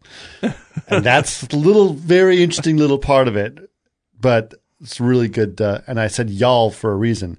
Uh, anyway, we'll get back to that. But you understand not to, to harp on it, and it's not for any to evoke any sympathy. It's just it's a different perspective. It's I- a I different believe- perspective because there are artists in New York that I knew that were, you know, I wor used to work in get- with Vincent Well, 'cause Desiderio. It's fucking LA. It's shallow by design. well, the point is, but even in the visual effects, I was, I would always be like at places as a visual effects artist, and I'm like, I love film and Mm-hmm. I love visual effects, and let's just get this job done. You know, uh, I'm not here for your job. I just want to. but Let's just. you are you knew way too much. but that it, then There's- he, I learned from everybody and talk, but there's always this level of I have to pass him to move up, and it's like it's- cut the Like, no, corporate shit. no, If I because, wanted to like, be corporate, I would have just gone to the Wall moment you Street. lived- Because When you that's were the living in New nature of York- the movie industry. It's Yeah. all about climbing to the top. But when you're Yeah, an but the morons individual are- artist in New York, you're like, I, I'm control my own destiny. uh, I know. Okay, that's true. And then I'm wrong on that. I'm in the wrong location. Okay, but the idea is No, you're in the right location because your, reason your, are your medium there are is the- correct. The shitty movies out is Mm-hmm. because all the fucking low voltage people are making decisions, right. and there no Well, yeah, there's so, no yes, right. So like just this, like shampoo. just like shampoo. The, the this is the thing is that the what you bring up uh, like the artistic community in New York at the time that you were living there is sort of legendary, right? It was an incredible time. That's like that's that's that's like you know like maybe there's like the Renaissance in you know in uh, in Europe, and then there's like New York in 1983. you know, it's just it's an incredible time, and where everyone was, you're part of something that was happening that was really going on, Yeah. and everyone's connected, right? Robert Lanka. Yeah, I mean, this is a and it's a real feeling, and you and that Everybody feeling- was a douchebag, you know. Sure, yeah, But there's plenty it- of negative it- stuff you can say, But the, still, but there you was a can feel common that thing stuff. of like, "Fuck, what a great show!" and you can feel it in the art that you can s- sample from that that time today. Like what the reason why I'm excited when I see uh like uh uh yeah, you know, old footage of like Debbie Harry or I see like uh you know like I watched that movie I watched the movie uh, Smithereens right which is one of, like a, totally fucking amazing movie made from nothing in New York uh and just shot in the shittiest possible areas which were huge in New York at the time and like this kind of stuff you like the the exuberance of practicing art is visible constantly in the art itself Like it's the the energy is enormous, and uh, that's because the people that are making it were psyched. They were around people that are constantly psyched all the time. The story right now, this doesn't have to remain this way, but the story right now in Los Angeles is be selfish, you have no chance, and that's not how to do art. That's not how to do it. I think it is also- to celebrate it and and, and share it with people. I think That's how to solve also that stuff. is m- my stupidity was you know doing visual effects. Um, you know, I know directors who've made movies and done some done very well, and you can still sit around and talk with them about movies. And there's no, it's not a competition or it's just like, holy shit, did you see that movie? Right, like the guy's a exactly. genius. Well, Well, so, da, da, da. and but in visual effects, it's not. It Eric, wasn't that. Eric, I, th- I, you have stuck to your guns in terms of your uh, your philosophy about creativity. Whether you know it or not, you've always stuck to your guns. I think your day is coming. What do you mean by stuck to my gun? That just means I'm stubborn. No, Well, no, you'll- you'll- yes. I'm going to say yes. That's good. Ye- yes, yes, but in a good way. Yes, meaning that like is good. Meaning like no, I'm not going to play the political Right, game. right. Keep I'm going. stubborn about not playing the political Right, game. right. So you stuck to your guns in terms of like I love film, I love art, I love doing this stuff. That's a thing you're passionate about. You got involved in the visual effects world because you happen to be extremely diverse in terms of your creative ways of uh, doing things. You can be very technical when most people that have your level of creativity cannot be as technical. Right? Sure. Okay. Right? So Quentin Tarantino can't fucking comp a shot or know how to design a character or do all this stuff, right? Uh, what's his name? Uh, uh, uh, uh, uh, uh, Neil Blankamp may be able Yeah. to do that. Oh yeah. Right? Uh, but Neil Blankamp is not Quentin Tarantino, No, right? So, but he can be. but he could be. Oh, yeah. So, so, so we, we trust in you, Neil. No, Sorry, but I you said do. it. No, he can. So- he can. Oh, Yeah, he's- I it's he's know. just doing it's great work. reduced the amount. Make a heist film Yeah. where there's no visual effects Right. except Okay. for explosions. So, so you well, you need to make your fucking heist film, that comes next after the first. right? thing, Well, that's what Saturday. everyone else said. No, but Saturday's the if Saturday goes through. Okay, I th- but- and I'll come back and talk The about thing it. that you were I doing know. that we're going to be vague about. But the yeah, point obviously. being, Eric, you I will have the money to do you- the heist film. Okay, you have stuck to your guns in terms of like I I love film. I'm not climbing corporate ladders. Right. I'm going to keep doing this thing, and And that's what's and gonna that's work. what's going to work, Yep. and it will Agreed. work. I really well because I, I just I just believe you. I've been wrong about the iPhone, but I'm not wrong about you. Yeah, no, because I'm, gonna- I'm going to back this up because, like, I can tell you, why, and this is all, this is another reason why this movie hit with me so hard, is that I have spent the past probably s- five or six years now, seven years almost, like, uh, trying to play the the right and pitch game, mm-hmm. and I'm nowhere, nowhere. I've been trying to like play ball business wise with all these and just chasing it and chasing it and chasing it gets you zero. And Gets you guess what? zero. Look at what gets made. Yeah. Gets made is not good. Yeah, exactly. And The- I'll be, the- and we can. I'm not going to say, and some I've alluded a little bit, and hopefully within a week I could talk about it. Mm-hmm. But the point is, the thing that I'm pitching, and it's really moving forward, Mm-hmm. and God bless. Everything before that I was doing to, to, because I just needed a break in. So I was writing surf movies with my old right. writing And partner. Those aren't the things that sold. The thing that the thing that is looking good to sell the one that is came the one from that's my heart. Personal, exactly. It came from my Exactly. heart, and every time I would Yes. write, I would bring tears to my eyes Yes. and memories That and is heroes. why And the it person happens. I wrote it about read it and was like, "Oh my god," Yes.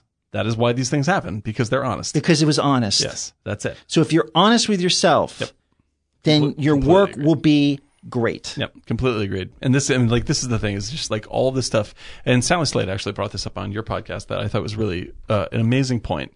Uh, that uh, you know, the, she said the first part of her career, uh, she was referencing. I forget now. I'm forgetting the phrase, but like the when she was talking about like scarcity versus um, abundance. That's right. Right. Scarcity, and then the She the- was when- very smart. Yeah, she's incredibly Oof. smart. Yeah, She talked about the fact that when she was at Digital Domain, uh, she was worried about scarcity. Right. and therefore she was keeping everything to herself. Right. And being def- there- like you defend your stuff defend and your- all- because you're right, worried that someone's going to take credit for what you're doing or whatever it is, and you have this concept of scarcity. Right. And now because she's uh, older. mo- Uh, has more wisdom, works in a company that is not necessarily Scavengers. as as as yeah as, as scarce. yeah. Mm-hmm. She basically is like Oh, abundance. abundance. Give everything away. Yeah. Make the Share world, with everyone. Make the world a better place. Yeah. And that is and that is the difference between uh, like what you're what- like New York and L.A. Right, New York in the in the, in the eighties, abundance. Everyone's sharing. Everyone's being a part of everything, and that's why the We're all energy and the growing heart- together. We're all growing together. L.A. scarcity. We must protect them. Don't don't share your ideas. Blah blah blah. Hide in a cave. Don't share. And you get fucking nothing done. You get nothing done. And then like this is like you- someone's going to take your credit. Someone's, going to take the gonna credit. You have to be, you gotta be very defensive.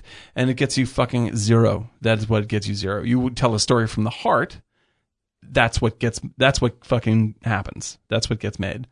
You know, and this is what, this has been your I I experience. just realized that is, yeah. it's a transformative thing to have chosen and to because do. I actually had because who I wrote it about has been responded about it, and I would tell my wife, I go, "God, I've never gotten this kind of feedback before." Yeah, my it's work." tremendous. And she's like, "Yeah, because you it, because it it, it it's, real. it's real, real." and it brings back tears to your eyes, and it meant so much in your Exactly. life." And it's honestly fifty because years it, ago. And because it brings tears to your eyes, it'll bring tears to the eyes of the people that see this thing who have no idea about any of that stuff. But how many but times are now being exposed? How to it. many times have you gone to the movies and watched a movie about something that has nothing to do with your life, but yet you But you cry or connect exactly, exactly. Somehow you connect. There's something that, That makes is- it. that was well, it. I got to tell you, Bad Boy Bob Bobby, Bad boy, Bubby. Bubby. I'm bad with names, guys. Doesn't mean I'm stupid. Yeah. But honestly, I that holding the woman holding that child and wiping a tear from her face, Amazing, amazing, I- shocking. it it's the hu- the the touch and humanity of that. Yeah.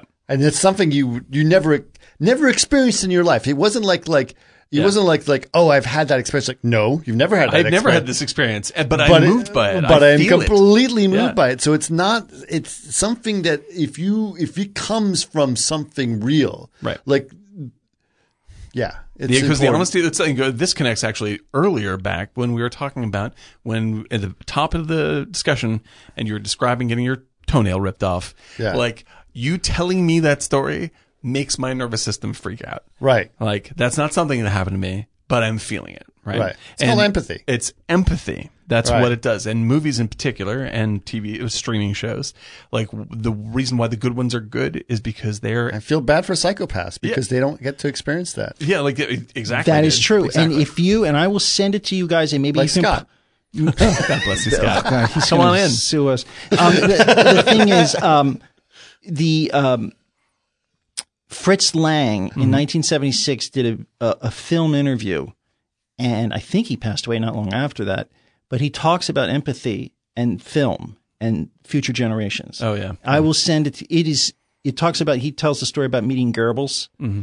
and Goebbels kind of looked at the clock and said, "You know, you're a hero in Germany." It's 1938. Your mother was Jewish. Mm-hmm. Right. Um, all right. And then he basically looked at the clock, and then he went out and he looked behind him as he's walking down the street back to his apartment, and Nazi guys were following him, and he just packed his little one bag and Time got to on go. a train, went Yep. to Paris. That's right. And they let him get out of the city. And uh, like, and this is like, this is his experience. And he also makes, he made uh, M, right? As well. Yeah. Which is one of the most empathic movies and the one ever I made. and, um the night hunt uh the hunter uh, the one that I love about the killing Hitler Yeah, yeah, yeah, yeah. The one you were talking about before. Yeah, with exactly. the storyboards Right. right. that was his first U.S. one Yeah.